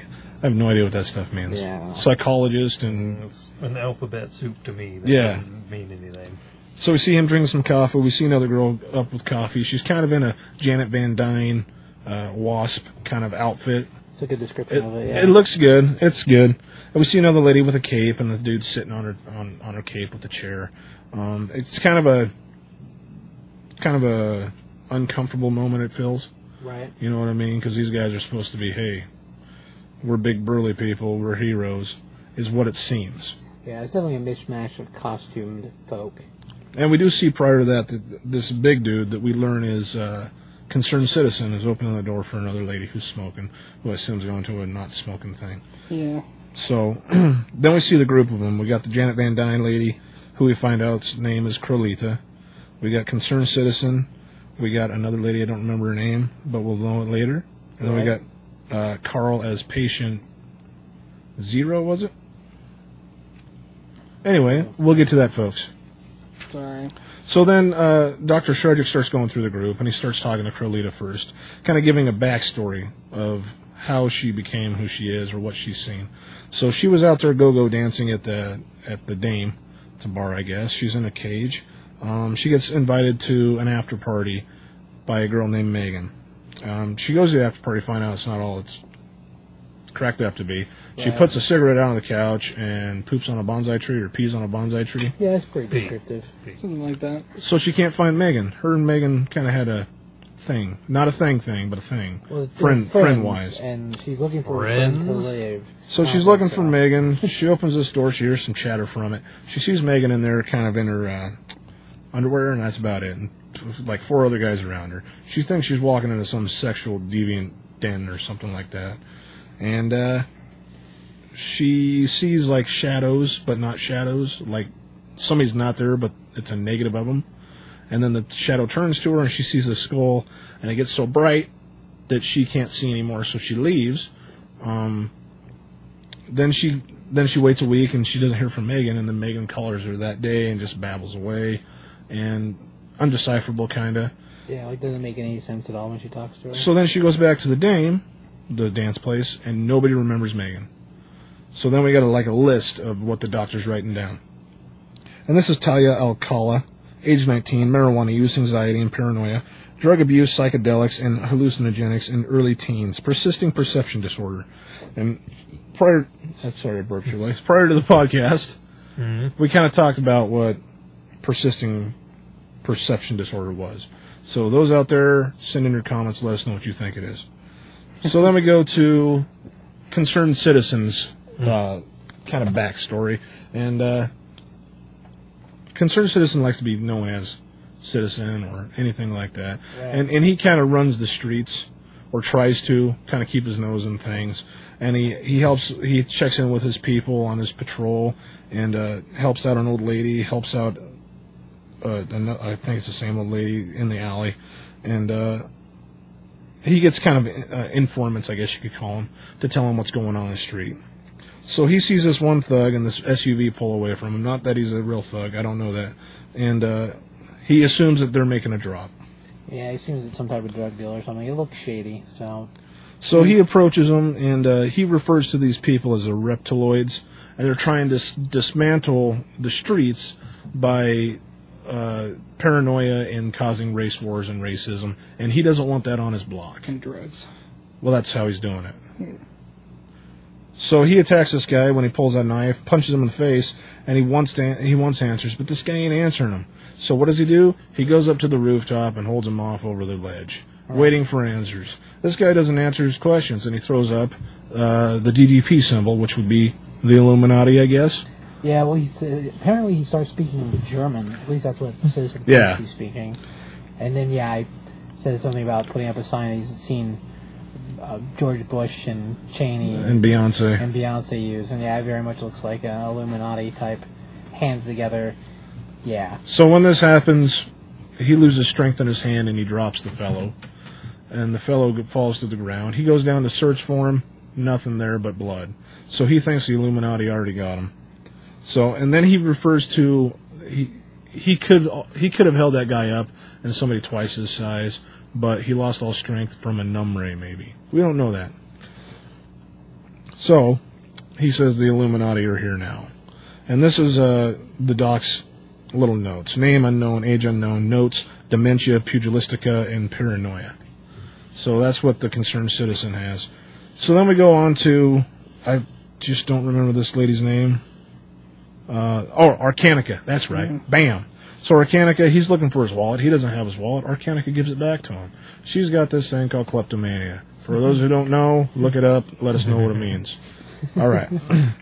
so kleptomania here goes to a shopping mall. She's in there. She's fully dressed. She doesn't have. She's got a s- uh, uh, what are they called? Super superhero suit, superhero costume. like a swimsuit with a cape, right? Right. So she's A going in. singlet. Hey, yeah, hey. So she's going into the store, right? And she's shopping, but she's not really shopping. She's stealing. Okay, and she's looking for a, a, a shirt or a dress to meet with. I don't remember who, but you'll figure that out when you read it. Mm, So, so she's I think she she's going to a party, and Right. decides she needs a dress to go to the party. whatever. So she's stealing stuff, and she hears this sound outside, and she goes outside to see that this truck had t-boned another car, and this car is laying on its side with the truck on the bottom and another car on the side, so it's sa- sandwiched in between them. So she tries and tries to get the teen the teen out. I guess is what they discover it was. She was unable to call on the power of Samson. Samson. So we can see that she's kind of got this Shazam type feel to her, Possibly. but as we move on, we see that the paramedics had to ex- extricate this lady with the jaws of life. Um, she didn't make it. They said if they could have got to her sooner, she's feeling kind of down about that. Um, she says she wasn't strong enough. Evidently, she's kind of got this biblical thing with her where sins fuel her power, is what I'm getting from it. Rob? Yeah. No, Okay. that's exactly what I got Oh. too. Okay. And so she's worried that if she wants to achieve great things, she might have to do something terrible. Right. So then she says, uh, then she looks in the mirror. and She's got this like tattoo on her lower back, tramp stamp of like evil Kermit, the devil Kermit, and uh, that's kind of how she relays it that uh, that stealing wasn't good enough to call on this power, and she may have to do more to get this power. Um, really, really bad stuff. To do really good, she's got to do really bad. Doc's notes. Adrian Bish, age 32. Notes kleptomania, possibly linked to obsessive compulsive disorder, uh, scrupulosity. I don't know what that means, re- or followers. If you can tell me what that means, I'll give you a book. All right? So then, here's where we go. that one he really means. Yeah, because I I don't want to look it up. so then that leaves us with one person, and this guy is a little older. He's kind of mumbly, Mm. and that's kind of what we get from him. So he's talking. Hey, it's Carl. Let's all talk to Carl, and they're all looking jazzed to talk to Carl. Carl, Carl's a pretty cool guy. yeah, Carl relays his story. Seems like Carl doesn't usually talk at these things. Mm. Not much. They very much go around the group AA style, and apparently Carl usually doesn't talk. Okay, so we see this, uh, like he's running. There's this uh, deli kind of, and uh, he's not sure if it's real or, or faded images or a bad trip or a nightmare. But he sees this guy running, and we find out that it's going to be him running. So that's not going to spoil anything for you because we're going to spoil it anyway. So he's running in front of this deli, and he's being chased by this cop. And he's like, "Well, this cop's got a poked out eye. I'm running. I must have been the one that did this." Cop's bleeding from his his eye hole. Yeah. So is that all right? Yeah, no, kinda- his eye hole, yeah, it's kind of. Yeah, He kind of mentions how, uh, yeah, the patient wolf usually doesn't just poke out people's eyes, but you know, whatever. Yeah. The patient wolf was this guy's name, by the way, not just Carl. Slash. Okay, so he runs into this what we assume is a uh, a church of some type, Yeah. some type of church, and then uh, he he makes uh, comment to all the police in, in uh, I think it was Chicago are kind of Catholic, and uh, his power kind of fuels off their superstitions. So he's in there, he's waiting for the Elderkin um, to take its whatever it does, and I assume the Elderkin is the magic that kind of helps Patient Wolf or what he perceives as magic. Well, he's talking about. I think that I think the Ellerkin is actually what he thinks the other guy is. Okay. I think that, that, that apparently there's an, an entity of some type inside. On the site, police that's right. Yeah. Good, good point. Good point. And so he, when he goes into the church, it, the way, he, the way it's described makes it sound like the police officer's own beliefs extricated the whatever was in them, the, the elderkin. Which is coming out of his eye at this point. Well, His yeah. eye is really swelling. And then, uh, are you done? Yeah. I'm sorry, I don't mean to cut Yeah, you you off. good, go on. Okay. So then we see this cop's head just explode. Some type of I don't know spiritual thing comes out of his head, different colors. I don't know what it is. Mm-hmm. Listeners, tell me what it is. Well, as, as he sees it coming out, he's like, there was colors in there that didn't have any names, Orange and so I started making names. for 'em." Yulurpal and Emerus and and then we go back to Carl and he just Yeah, mumbling. I, I And, assume uh, that he said th- most of those. Yeah. And like then just started mumbling off at the end, but like everybody's kind of like, oh my gosh. But but the doctor kind of like, okay, that's taking its damage on him, recalling all this, and uh, he thanks him for sharing. And we get the doctor's notes. Carl Wolf, age 65, notes post-stroke, depression, psychological, biological, and loneliness. And just released from the state hospital. Yes, sir. Thank you, Mike. So they're out front of this, and uh, citizens looking for a ride home, I believe it is. And she's like, and Arcana's like, I passed by your neighborhood. You can come with me. And uh, we got Carlita lighting up a cig with the help of Carl, who just walks off mumbly tumbly. And uh, citizen walks away. Good night. And then uh, the uh, so Arcana's got this car, and she's going to help Citizen out. And she's got this whole slew of weapons, Items. stuff like that. yeah, Uh, Like, So she's got like a two for one nightstick that she offers him. yeah, the whole back of the car, the scene we see, it looks like just tons of shopping bags full of random things. Yeah, and prior to that, she says, My car's a little messy. Right. So then they hear this, "Murr," and we assume this is Carl. So they run off to help Carl. And uh, so we see what we assume, Mike and I did. I don't know, you and I, somebody and I, assume that this is the same guy that uh, Citizen was holding over the in, in the back of a van with his arm around Carl. It's pretty. Yeah, we're pretty sure it's him now. and he's Okay. like pulling him in there.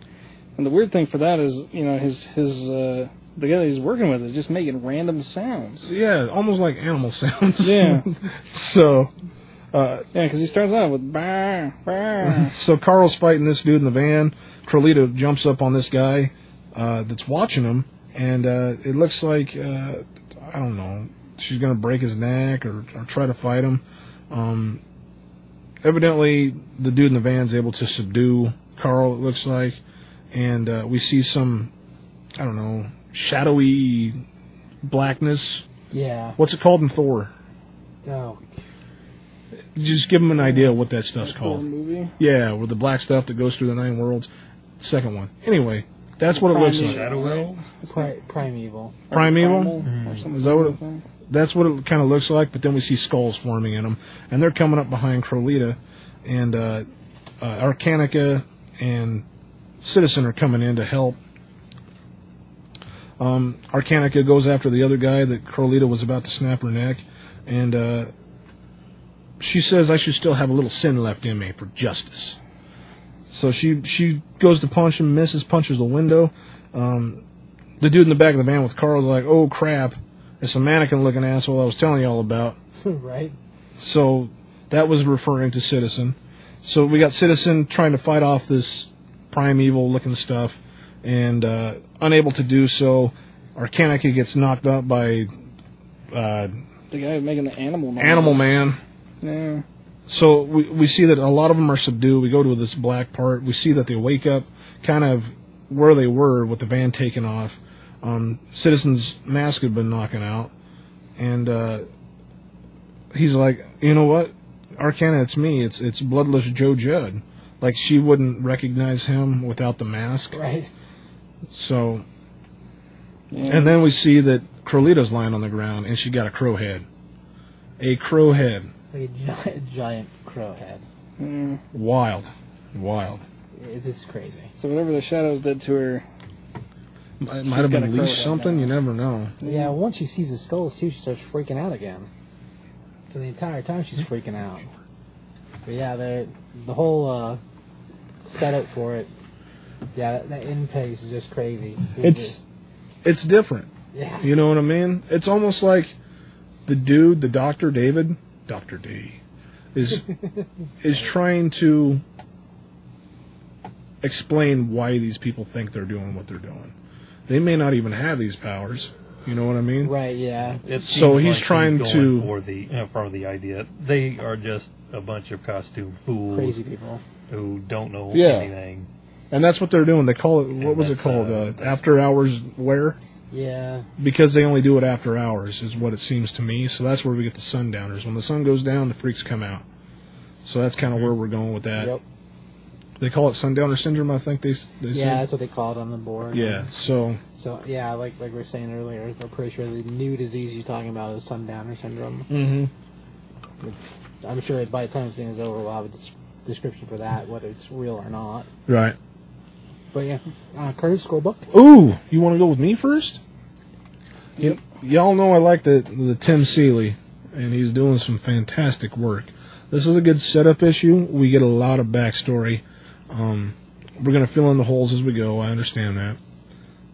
I'm gonna give it probably the art's good too. It kind of gives me that. You remember Black Market? Kind of gives me that Black Market yeah, feel. yeah, I can see that. So I'm gonna give her a uh, 3.5. Okay. I really dig it. I want to see where the next one goes. The characters are kind of interesting, and uh, it's kind of superhero psychosis stuff, and it's going to be a good story. Cool. Um, yeah, you know, I give it a three and a half. Also, I mean, it's it's wild, like really wild. But the whole, uh, I don't know. I guess the whole AA meeting type thing going on. Maybe they're crazy. Maybe they have powers. Maybe this is really happening. Maybe it's not. Like all that is very like intriguing.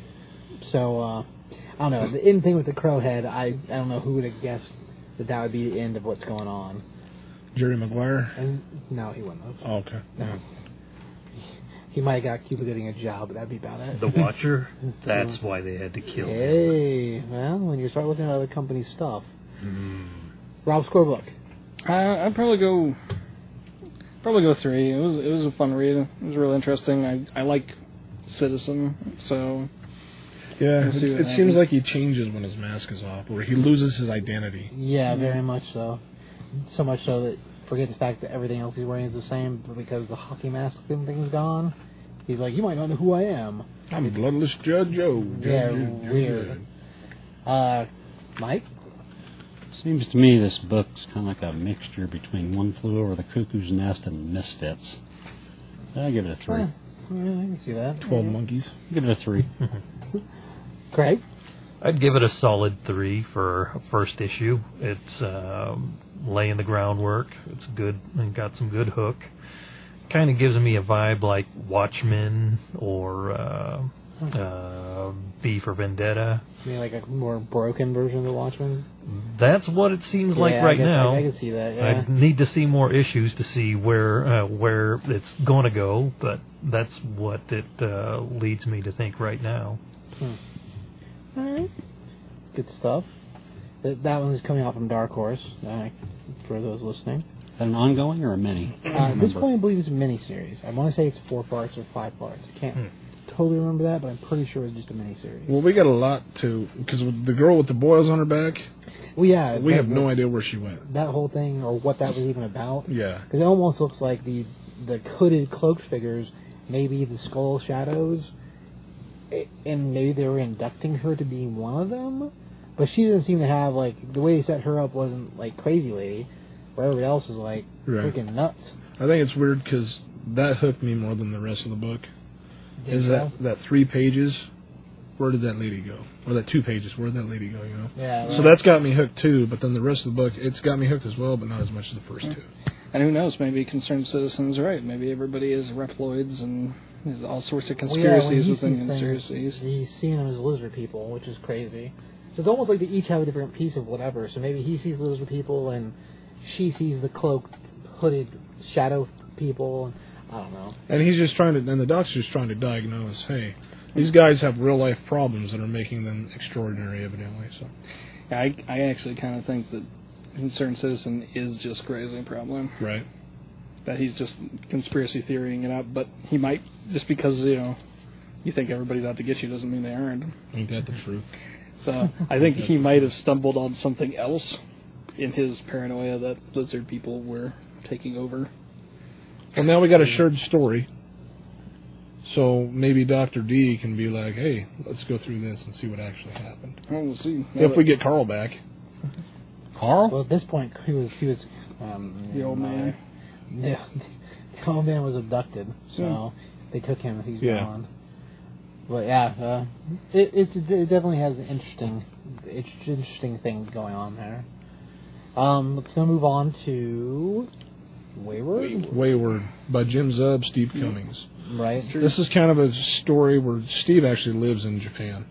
He's a transplant over Oh, is there. he? Yeah. Oh, I know So that. he's kind of drawing his backyard right now. So it's kind of a story kind of like him. And this story was actually based off that the front cover. It was a drawing that Steve did and Jim kind of had this idea and they kind of this cover up. Oh, right along with and all Yeah. that. A regular cover. So they kind of had that, hey, let's I got this idea. Let's I'm going to bounce it off of him. Let's come together and they finally got it done. So it's kind of a co-ownership of the book. That's cool. So we we open up the book with a, a young redhead lady that is on a plane, and we find out that she's going to uh, Japan to live with her mother because her relationship with her father isn't doing so well, and uh, she's a mix between a Japanese and Irish. So her dad's like, "You're gonna have a life full of potatoes and rice." So that kind of Awesome. yeah, that kind of gives us that that exposition of her father and and how he does things in that one little sentence. Um, but their relationship is strained, and she's decided that, and Dad's decided that she's going to go to Japan and live with Mom. Um, so she lands, and uh, she rides a bus. You see this; it's very well drawn, very Oh, well, yeah, very it's detailed. beautiful. It's got that uh, Asian kind of influence on it, but it's very good. Yeah, but it's not like not like straight up. Oh anime. no, It's- no, Lightly cartoony, but Yeah. yeah, you know, it's still it's it's beautiful, really. Yeah, it's, it's really it's really good. Even like, the color palette is real. I mean, it's kind of light, but it's yeah, it's good, man. So she goes through the train, she goes through the bus, and uh, she gets on like I, I want to say like a Times Square area because it's very elaborate and, and buildings everywhere. And uh, she about asks somebody, "Hey, do you know the way to this?" Because she knows how to speak Japanese. So, "Hey, do you know the way to?" Uh, and then she sees this kind of red uh, leading stripe where she should go.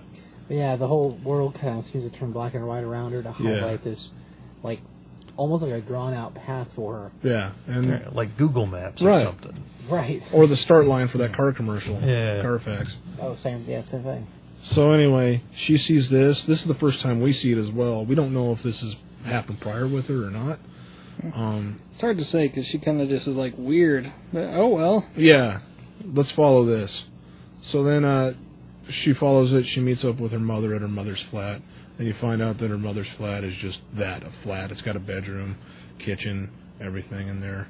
And uh, her mom wants Yeah, her, like a studio. yeah, studio It's all flat. together. her mom wants her to, and they go, they talk through it, and uh, her mom wants her to speak Japanese while she's there because school starts in a couple of days, and she wants her to be comfortable at school. And uh, they talk a bit, and mom brings up uh, dad, and we can tell that Rory's relationship, who's the main character, Rory Lane, Mm-hmm. is kind of strained, and she doesn't want to talk about it. Yeah. Whatever So, uh, whatever happened is a bad enough problem that even though mom, who uh, ultimately decided to leave, I guess, Yeah. uh, she wasn't willing to talk to her about it. So So Ro- Mom's cute and young and friendly. so Rory kind of is like, you know what, I'm gonna go lay down. I don't know if it's jet lag or whatnot. And uh, she finds out, hey, I can't sleep, so I'm gonna go explore. So she goes explores, and we see her walking by delis and shit. Like, There, there is Stuff like uh, one thing that I found interesting here. There's something with her arm. I don't know if it's like a scar or a tattoo or something, and when her when her mom's talking to her dad about it, like, we almost see it, and then she covers it up, and then she wants to hide it. So we see her. Sorry, Steve. we see her walking through. I don't know. I'd say kind of like a main street where you got different avenues and delicatessens. And so we see her walk back into this alley, and she's followed by a ton of cats. We don't know what the cats are for. She's kind of freaked out by it. So she she comments on that, and then she runs into these three hood rats in the alley, and they're like, "Hey, you want to go get some tea? Maybe you get to kn- know me better." Um, she's like, "No, don't do that." And then they kind of start encroaching on her, and she says, "My dad's Irish. He taught me how to fight." So just as that starts to happen, we see this y- other young girl jump out. Uh, kind of black hair. She lands on the shoulders of this one guy, and she rips his cheek off. Crazy. Yeah. And then awesome like scarf looking thing all going on, like carried ribbons. It's crazy. it's pretty cool. Yeah. And uh, we see that, hey, these dudes ain't just dudes. They start ripping their own flesh off, and they turn into what she calls turtles, I believe. Mm-hmm. Yeah. And then she goes on the fight with these turtles, and uh, she's like, I liked it better. I like hitting you better when you don't look like people. Mm. So she goes on the fight with these turtles, and uh, it's a good fight sequence for a while. Yeah. It, it plays out pretty good. and uh, uh, they one of them says that the Gojuku belongs to them, which is I'm guessing this territory. Yeah. So they're fighting, and she asks Rory, "Hey, are you gonna step in?" And at the very kind of like last end of the fight, Rory smacks one with her bag she's been carrying, and uh, this ch- this girl's like, "Okay, good." So then they kind of go on the fight, and they're looking for a way out, and then Rory's power, I'm gonna call it, kicks in again, and it shows her a way out, and it's like jumping onto a water spout, jumping up to the roof, and breaking into a wall. Yeah, some real Jackie Chan stuff. Yeah. And yeah, it looks pretty cool. and we have Yeah. no idea that Rory can fight or do any of this stuff, and we find out just as she does. But it doesn't seem like a big deal to her.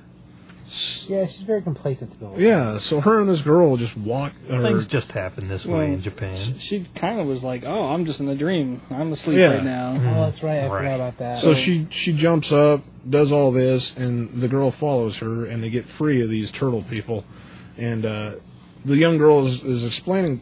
Rory's asking the young girl, "Hey, what's going on?" And she's kind of like not answering. She's like, "Buy me some strawberry milk." And I don't know if it's true, but they have a vending machine that vends strawberry milk. You can get anything out of a vending machine in Japan. exactly. Anything. So they're talking, and we find out that this young girl's name is Ayani, and the things that they were fighting are called, she refers to as kappas. And there's a big problem now because the kappas are more prevalent, and she thinks something bad is going to go down. They've So- evolved from what they used to be in the folklore. Yeah. is what these guys. So she's talking and asking, So what are we going to do? What are we going to do? And she's walking away. She turns back around, and Ayani's gone. And that's kind of where we leave the book. We don't know what's going to happen. She doesn't know what's going to happen. Yeah, it's definitely a, a c- cool catch. I mean, when, when we saw Ayani show up, we also saw she had pointed fangs almost. Yeah, like Right. feral. She's some cat. sort of maybe she's yeah okay maybe she's uh, some sort of cat creature or Exactly. uh, or a vampire creature. Maybe she was one of these cats that was following her to keep her safe, or knowing I'm hoping it's a cat creature. this is going to be a bad place. So Yeah, it's definitely crazy. And it, it did sound like there was like turf war stuff going Mm-hmm. on because Ayane sounds like she's upset the Kappa guys are in their territory. So, But yeah, score wise, I, I give it a four. Like it was it was a fun book. The art's great. The story is fairly interesting. Like the way the characters all look are pretty cool. And if, if it does turn out to be that she's a cat person, I mean, 'cause all those cats were following her at the time, right before she showed up, mm-hmm. that'd be pretty interesting if that was the case. But yeah, it's it, where it drops drops in at is pretty cool. It's a fun story. At least the beginning of it has been. So I guess we'll see where it winds up going. But yeah, I give the first one a four. Uh, Rob. yeah, I concur. I, I think it was a really, really good one. I, I give it a four as well. I like the artwork for it. I like the story for it. Um, it sounds like they want to use a lot of the different Japanese myth, so it'd be fun to see how they're going to use that. Greg. I'll give uh, another number one a uh, a uh, solid 3.5 for cute girls and Yeah, it's a solid enough start. Yeah, sure. Good art. Yeah, the art's definitely fantastic. The color palette's great. too. Yeah. Yeah, it's a, a subtle kind of uh, art Right. or uh, a palette. I mean, Mr. Curtis? Oh, speaking to the color, I think it's the same guy that's doing Invincible. Oh, really? Yeah. Okay, that would make sense. Kinda It's, same uh, color similar palette. Still, yeah. But uh, no, I love Jim Zub. He can't do any wrong right now. Um, he's gonna have a new book coming out for Dungeons and Dragons. It's gonna have Boone Minx in it. So. Oh, right. all right, the uh, Forgotten Realms. Yeah. Realm stuff, yeah. So he's going to be doing that. Um, God, his track record speaks for itself. This is a good, good story. It's a quick read, but it's worth it. Um, the art is just amazing in it to me. I just can't get enough of it. And I'm not usually that kind of artist, art person, but Right, yeah. but I really dig it, and I think this story's got a lot of potential. Um, I'll give it a f- solid four. Cool. Mr. Mike? I'll give it a three. Art's pretty cool. Story's pretty interesting so far. Just a three, Mike. Just a three. All right. Well, uh, see, we got an interview to play. Uh, I think this is the last Denver Comic Con interview with uh, Mr. Ryan Otley. At least from 2014. Oh. Good stuff. Yeah. yeah he's cool. He's, He's cool world cat. famous, Ryan Otley. world famous Yep. Ryan Otley. That's right. An invincible fame, Well, among other things. ama- around the world. Yeah. You know how much respect I have for that guy? Doing that book for that long. It's pretty impressive. That's insurmountable and unheard of in this new industry. That's true. Except if you're Eric Larson. Well, Um, Eric Larson's at this point he's running for some type of award because the Savage Dragon's still going and it moves with time. So Savage Dragon's gotten old, had a kid, the kid's grown up, now the kid's the main character. It's crazy. Hmm. Anyway, um, so uh, yeah, let's go ahead and run uh, the world famous Ryan Otley.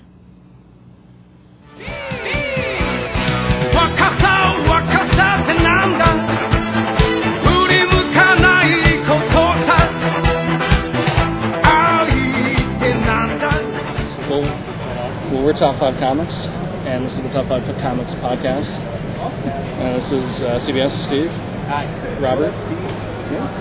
Mike. Curtis. And Ross. Ryan. well, very cool. I don't know how much time we have, so let's go ahead and start up doing this. right? Um, when did you decide that this was really what you wanted to do for a living? Like, Comics, uh, I, I always wanted to be an artist, but it wasn't until I saw, you know, it, I didn't always want to be a comic artist because I wasn't into comics when I was a kid. You know, I, I got into comics when I was like 15. okay. Yeah, my cousin got me. But before that, I was drawing like monsters and just uh, ugly, ugly people and that kind of stuff. So. Okay. And I always wanted to be some kind of artist, but I didn't know what kind of artist. And then 15, I saw comics and Todd McFarlane, Amazing Spider-Man. Oh, nice. Oh, this is this is me. and Well, I want to do stuff. Yeah, so I just that Well- was a dream ever since then to be a comic artist. No, that's awesome.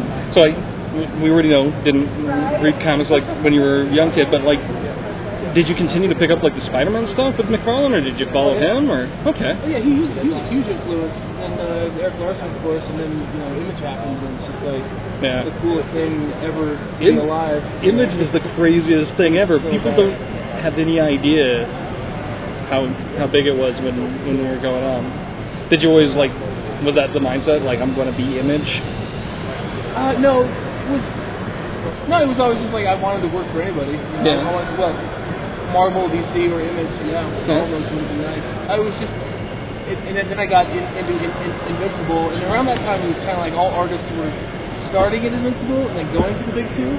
It was Okay. a weird thing. It's just all Starting an artists- Image and then going to the big Yeah, two? yeah. Okay. But it was kind of weird because I was working at Image and there was so much freedom and just it was you know working with uh, Robert was just great because you know he's super talented, great writer, you know fair, you know and all that stuff. So it's like geez, before you leave, I got an awesome book.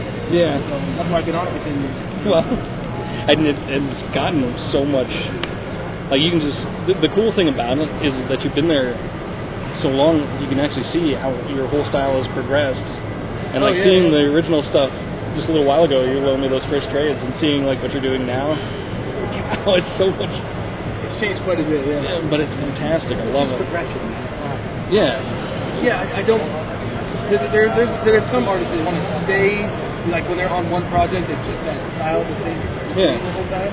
Really, it's like if I want to be on this book, I got to be happy and enjoy drawing, and so I got to experiment and try new things, and so yeah, there's this is a big, big, huge progression in the last ten years. So, yeah, for sure. There was definitely some new things for you to, to draw in the last couple of issues.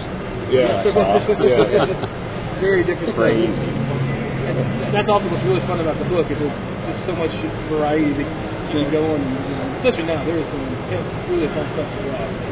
Yeah, it- Really awesome. It's definitely been pretty good. You started out with webcomics, correct?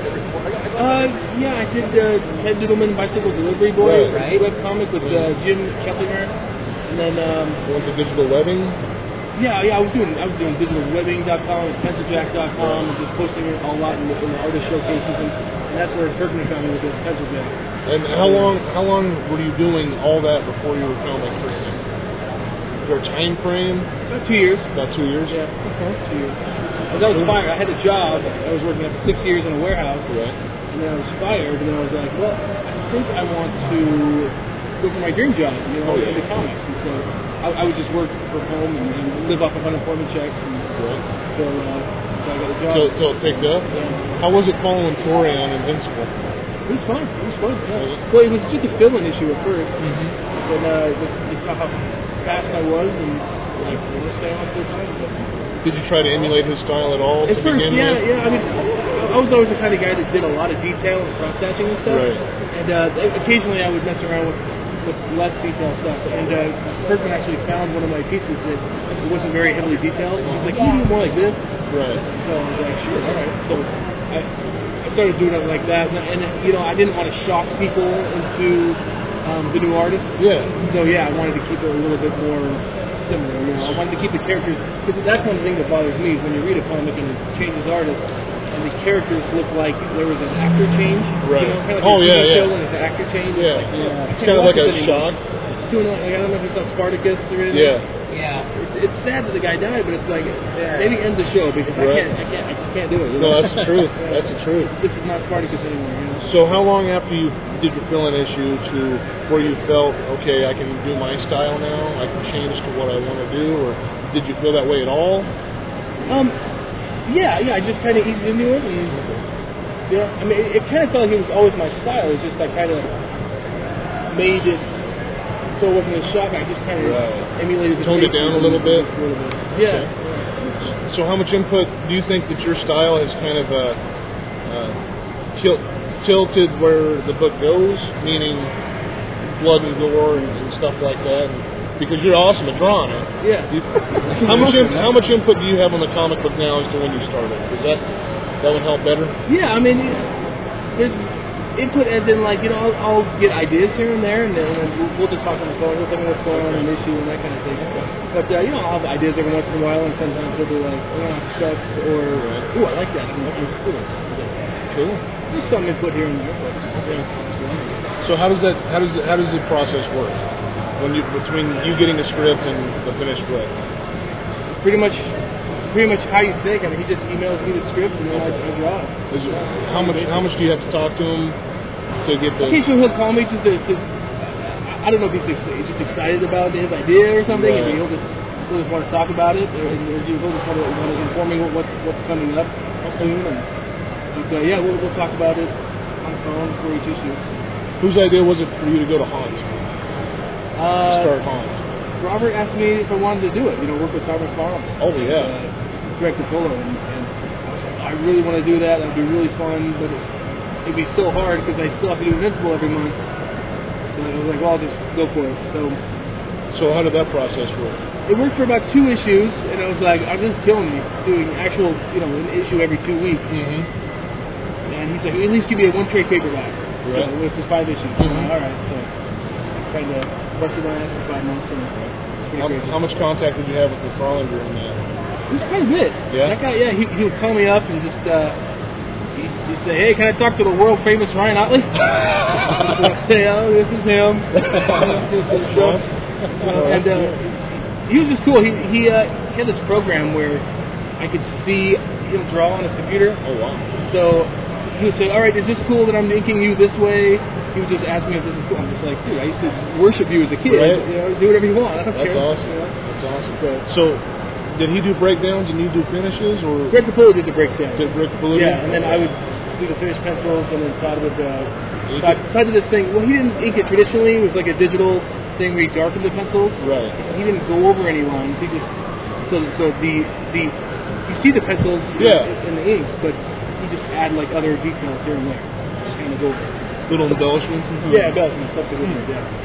That's cool. It was fun. Yeah, it was it was awesome. It was very very good. I miss it. Yeah, it was when you were doing it, man. It was wild. Yep. Yeah. It's fun. Yeah. It's, uh, maybe it'll come back someday. I hope so. I do. I hope it's done. I, I hope you're involved somehow. I do. Scares me. Don't say that. That's so much work. What about like? Uh, do you have any other creator-owned stuff on the on the burner? Like, uh, just I have ideas here and there. Um, it's it's very slow going because yeah, Invincible is more than a full time Oh, job. yeah. So uh, I don't know if you did you hear about the Sea Bear and Grizzly Shark Oh, I own that we did it. years ago? Yeah. Yeah. Okay, yeah. We're, we're doing more of that stuff okay, Oh, okay. because it was You and it was Jason? so damn fun. Yeah. Yeah, Uh, it was a lot. No, it, it, It'll happen sometime. It's just you know, like I said, slow Right. going. Now we know, of course, you're happy with Invincible, but if, if you had the opportunity and you could do any other superhero character out there, is there a particular character you'd want to do? Superhero? Yeah. Probably well, it's like any comic, actually. Any yeah. comic? I'd probably have to do my own thing. Yeah. You know, that, that's that's that's kind of the dream is to do my own Yeah. create your own thing. Yeah. It would be like a fantasy thing or a sci-fi thing or just something crazy. And Yeah. That would be cool. You'd I'd have, a, do some sci-fi. you'd have a fan base already. so. Weird science fiction. That's his bag. That's bad. You know, it's his bag. Oh, it's his Weird bag, science yeah. fiction's his bag, man. And bubble bubble helmets, everything. Oh yeah. Dinosaur head guys. Way to go. I'm weird. That's all right, man. It's all right. Okay, so you were stranded on a desert island. What five items were taken? Only five, five bottles of water, right? There you go. That is a really short and quick answer to say. Right? You would fetch more water. Everything else you can do yourself? I think I think everyone else. Well, you can't drink salt water. Well, no, you gotta catch your own water.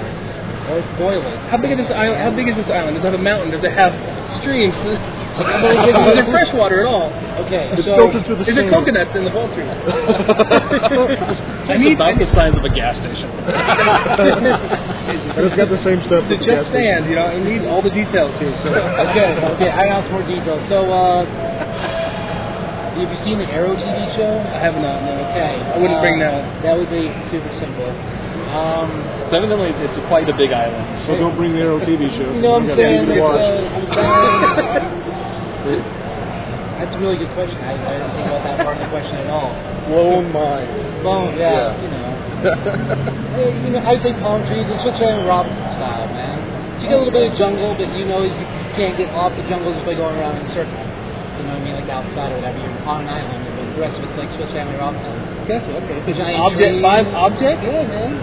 I'll do you the people too. So there'll, there'll be Yeah, animals like there. people. I liked your answer. Yeah, five people, I guess. Five people? Yeah, dude. So see? Yeah. Bring your own little, little team of people to work on it. Some friends. I wouldn't bring comics here. I just make my own when we got to that no, no, point. yeah, yeah. Well, Well, once, once civilization evolved, Yeah, at that point. once that you- area. Rebuild your civilization. Could that be new currency? Comic pages? that'd be Awesome.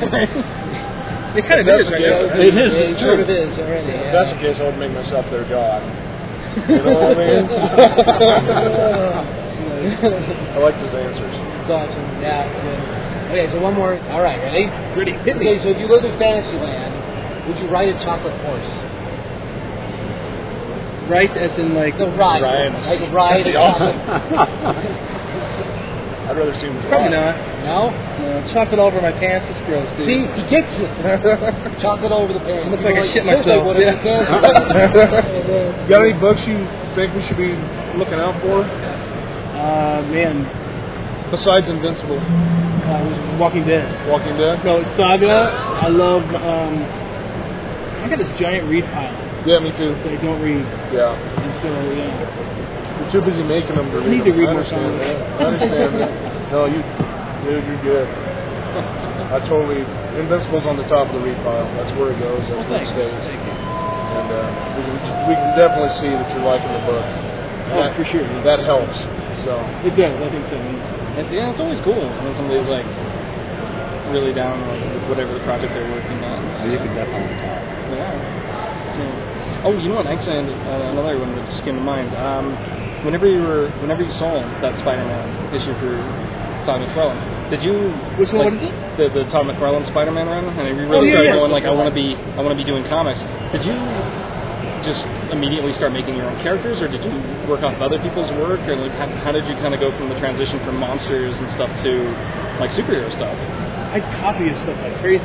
Yeah. I copy it and sign my name on it and hang it up on my wall. That's right. I do that. No, I didn't. I just copied it. But you did. yeah, but you know, it's- So it's kind of like s- some of the chops were there, just like learning technique from copying and yeah, and I, I, I wouldn't write too much. I didn't start writing at time until I was like 23 or something like that. yeah.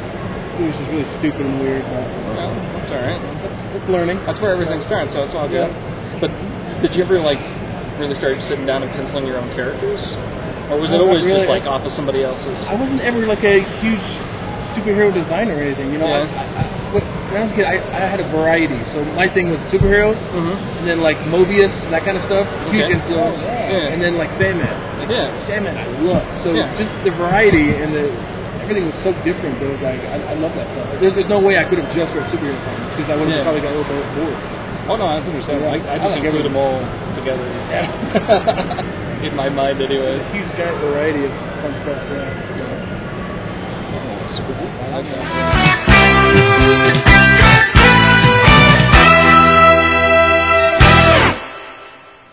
All right. Well, uh, let's see. Books to watch. Uh, Mike. Black Science, obviously. Deadly Class is pretty good too. Um, I uh, got kind of got turned off of Red Lanterns quite a while back. Curtis got me back on that. It's been really good. Mm-hmm. Best lantern book, I think. It's it's it's uh, pretty impressive. So, and then uh, the upcoming, I don't know, you, wi- uh, Copperhead. Is that what that is? You son of a gun. Yeah. Copper. Ah. he flipped me the bird. That's all. That. Eh, I'll leave it at that. all right. This is Craig. Oh uh, well, uh, You want us to come back to you? yeah, come back to me. I know uh, Pariah, Missouri just came in, so That's true. so I want to take a look at that. I Cool. Oh. was looking forward to it. Copperhead. Look out for that. That's all I got. No, I'm kidding. Uh, they're going to have a Star Trek Planet of the Apes crossover coming up. It's going to be amazing. Yeah, it's going to be awesome. I'm excited. That's crazy. I'm excited. Kirk saying, get your hands off me, you damn dirty apes. Are oh, my God. you serious? Yeah, Well, that well, that'll be worth checking out. exactly. Oh well, it's Hey, the end hey, of the Planet of you the Apes. wait. Then. No, I was going to comment on your thing. Don't No, ever that'll be comment on my the- thing. That'll be the end of the Planet of the Apes. Kirk is going to breed them out of existence. keep keep your eyes out for Wayward. It's it's shaping up to be a good, good clean fun. Get some that one? family family book. It's a family book. I'm making stuff up as I go. Skyward. Keep an eye on that. Even Inhumans impressed me. So, yeah, do it. You got the glow. All right. Rob. Um, shoot, I'm. I guess I'm just sticking in the mud. I don't know if I got Craig, something new to look forward to, unfortunately. So, you back with us? so just keep going Oh. with everything right now. I'd just reiterate uh, some of the stuff that uh, Curtis said. Wayward looks real good. I, I keep an eye on that. It's number one, so jump on it before it gets too far ahead. Uh, Inhumans, it's not uh, very far uh, far on. That looks way good. Thank you, Joe Mad. Yes. And uh, and Pariah, Missouri. Cool. All right. Um, let's see. Well, uh, we, we recently found out that Squarriors Squarriors was funded. was funded. So, Sweet uh, merciful crap. Right. That should be freaking awesome. Devil's Due is going to be bringing that out. Right, which is cool. And do yourselves a favor and go look at that. I jumped on board. Did you really? Yep. You're the man. I did. Um, we will have copies in the store Yes, and because they did a retailer incentive. and that uh, the Deuces Wild book is getting funded too. Is it? It's got like 13 more days or 20 some days left. That's cool. What's that one? It's the uh, people going the anthropomorphic animals going after a bounty hunter. It's got like a skunk, a bird, and another one, and a robot, and they're spacefaring animals. It's called Deuces Wild because there's four different houses and they're all suits of cards. So you got the clubs, the hearts, uh, the other two that I can't remember. Spades. Yeah, Diamond spade. spades and diamonds. Uh, Remind remind me to look into that. Okay. It, lo- it looks it looks good. Stop hitting my phone. Okay. All right. Been a key.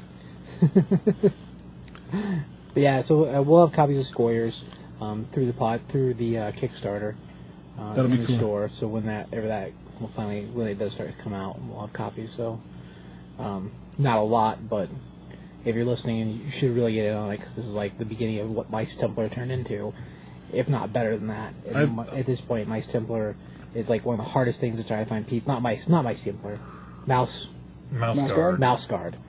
My symbol was fun too, but Mouse Guard is the one that like blew up, and at this point, trying to find copies is impossible unless you're buying hardcovers and those. Yeah, it's like a those do all hardcover hell. book. Yeah, man. Is the only Crazy. time I've ever seen it. Does Mouse Guard take place in like the past or is I don't it think like so. medieval or is And it from its own everything thing? I've read, that they don't give a time frame. Okay. I have They're- no idea. They're, They're very medieval, but they could be Well, they you know, are, but when the centuries world ago, or they could Right. be Yeah. modern. Do or- we ever see any humans? Mm-mm. Okay. Not so far. Not as far as I've seen. Yeah. Because this this will be the humans died off Right. Yeah. Yeah. and this they've is, got to like, fight way for territory. earlier or farther future. Yeah. Yeah. So setup wise, like this. No, one- I know. I was just trying to get it in my head. Yeah. Yeah. No, you're good. So yeah, we'll have copies of that. Um, Squarriers. Of course, Squires. Man, look that stuff up. It looks amazing. It does look. does. It the looks art my is cool. God. fantastic. Oh, Um, so that's cool. Um, pretty pretty into that idea. Image got a batch of new books that uh, no one come coming out. And these are all anthropomorphic lately, man. Gosh, the whole wave that we're riding. Um, Darn Tooth and furries. Nail? Oh yeah, from Kurt, Kurt Busick Yeah, and it Benjamin looks- Dewey. the few pages they have. This is a new catalog, new previews. Uh, so folks that listen in the store, if you are into it or want to check it out, come look at the preview magazine. Um, looks awesome. Like story setup wise, the, it seems like a really cool book. Yeah. But it, it's another one of those like animals doing things, man. So it's kind of like a whole thing right now. Same with Wild End. right. That's right. That's Oh, the one man. I was trying to Oh, yeah. think War Yeah. Worlds. Yeah. Yeah, it's- man. Rabbit. It's gonna be Hmm. Well, cool. Wild's In. It's from. Is that Boom? That's doing that one. Yes. I b- believe it is. But it's, yeah, it's another one. It's like, And that- granted, it's not like extreme extreme. Whereas Tooth and Claw seems to be pretty extreme. But it's Dan Abnett, and he was doing Guardians of the Sure. Galaxy before it was popular, so Right. do that. But yeah, both those look like would be cool. Um, Oh, I had another one, sorry. Go ahead. There's a book called Dark Ages Out. Oh, from Dark Horse. That's legit. I had my doubts, but it's, yeah. Huh. All right. Yeah, it's good. Keep an eye out for that. If you got a number one around, I don't know if you do. I don't. Dark Ages is is good book. Oh, sorry. Oh no, that's good. I, that's pretty much all I really have at this point. Okay. Well, don't forget uh, Spider Verse stuff. Well, started. Spider-Verse is getting ready to Oh, start yeah, coming that's out true. pretty pretty heavily so far. We're only like one issue actually in.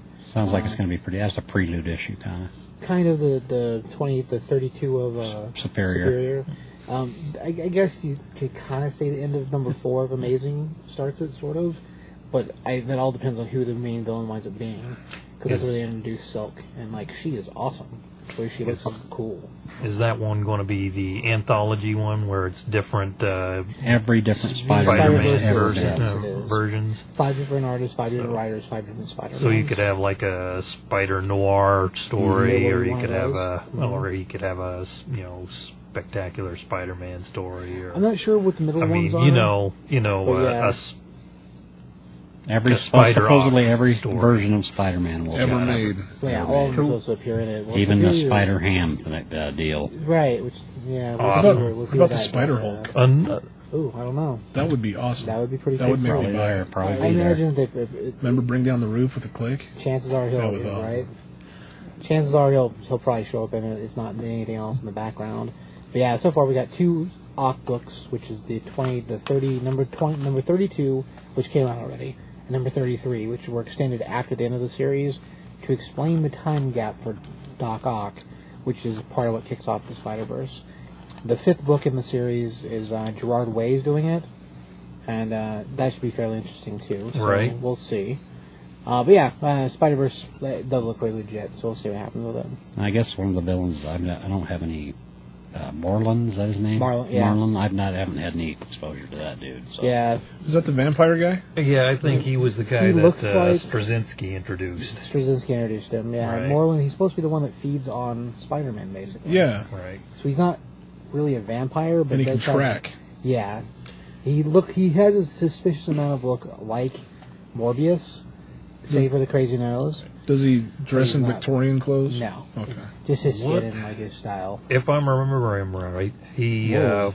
if I remember him right, Okay. he is sort of kind of a combination of uh, Craven the Hunter, but he uh, vampirically sucks out certain types of people with Right. uh, avatars of uh, Mhm. mm-hmm. He can, of uh, totems, Yes. is what they were called. and he can do it Spider-Man is from his Spider totem from a is what distance he's too, after. right? I guess so. Yeah, it seems like with Spider Man, at least so far, whenever he had doing the story, the other, um, he had to be near him, but it's hard to say what kind of distance range attack it is. Okay. he can feel them apparently and sense them from great distances. Okay. He's also been been killed twice, and now we know he's alive again. Right. So Right. Well, like, that's like interesting. my first introduction to him was the Click, and I Oh, had, right. yeah, so I have no idea where he's at. I've never read him.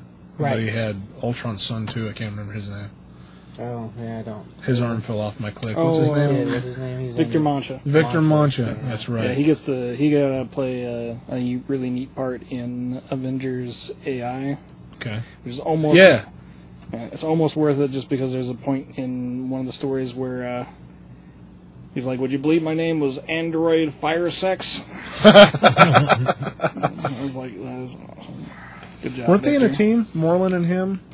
Weren't they on the Runaways at some point? I don't know if Moreland was. Okay. I don't But think I- I don't think he's ever been part of a group where he's Maybe good. maybe that was just a clicks match where we had him and Hol- Most Molly likely. Hayes. Mhm. That Yeah, makes that them- I makes can't Wouldn't remember. surprise me. Android Fire 6, huh? I think I got a new team name.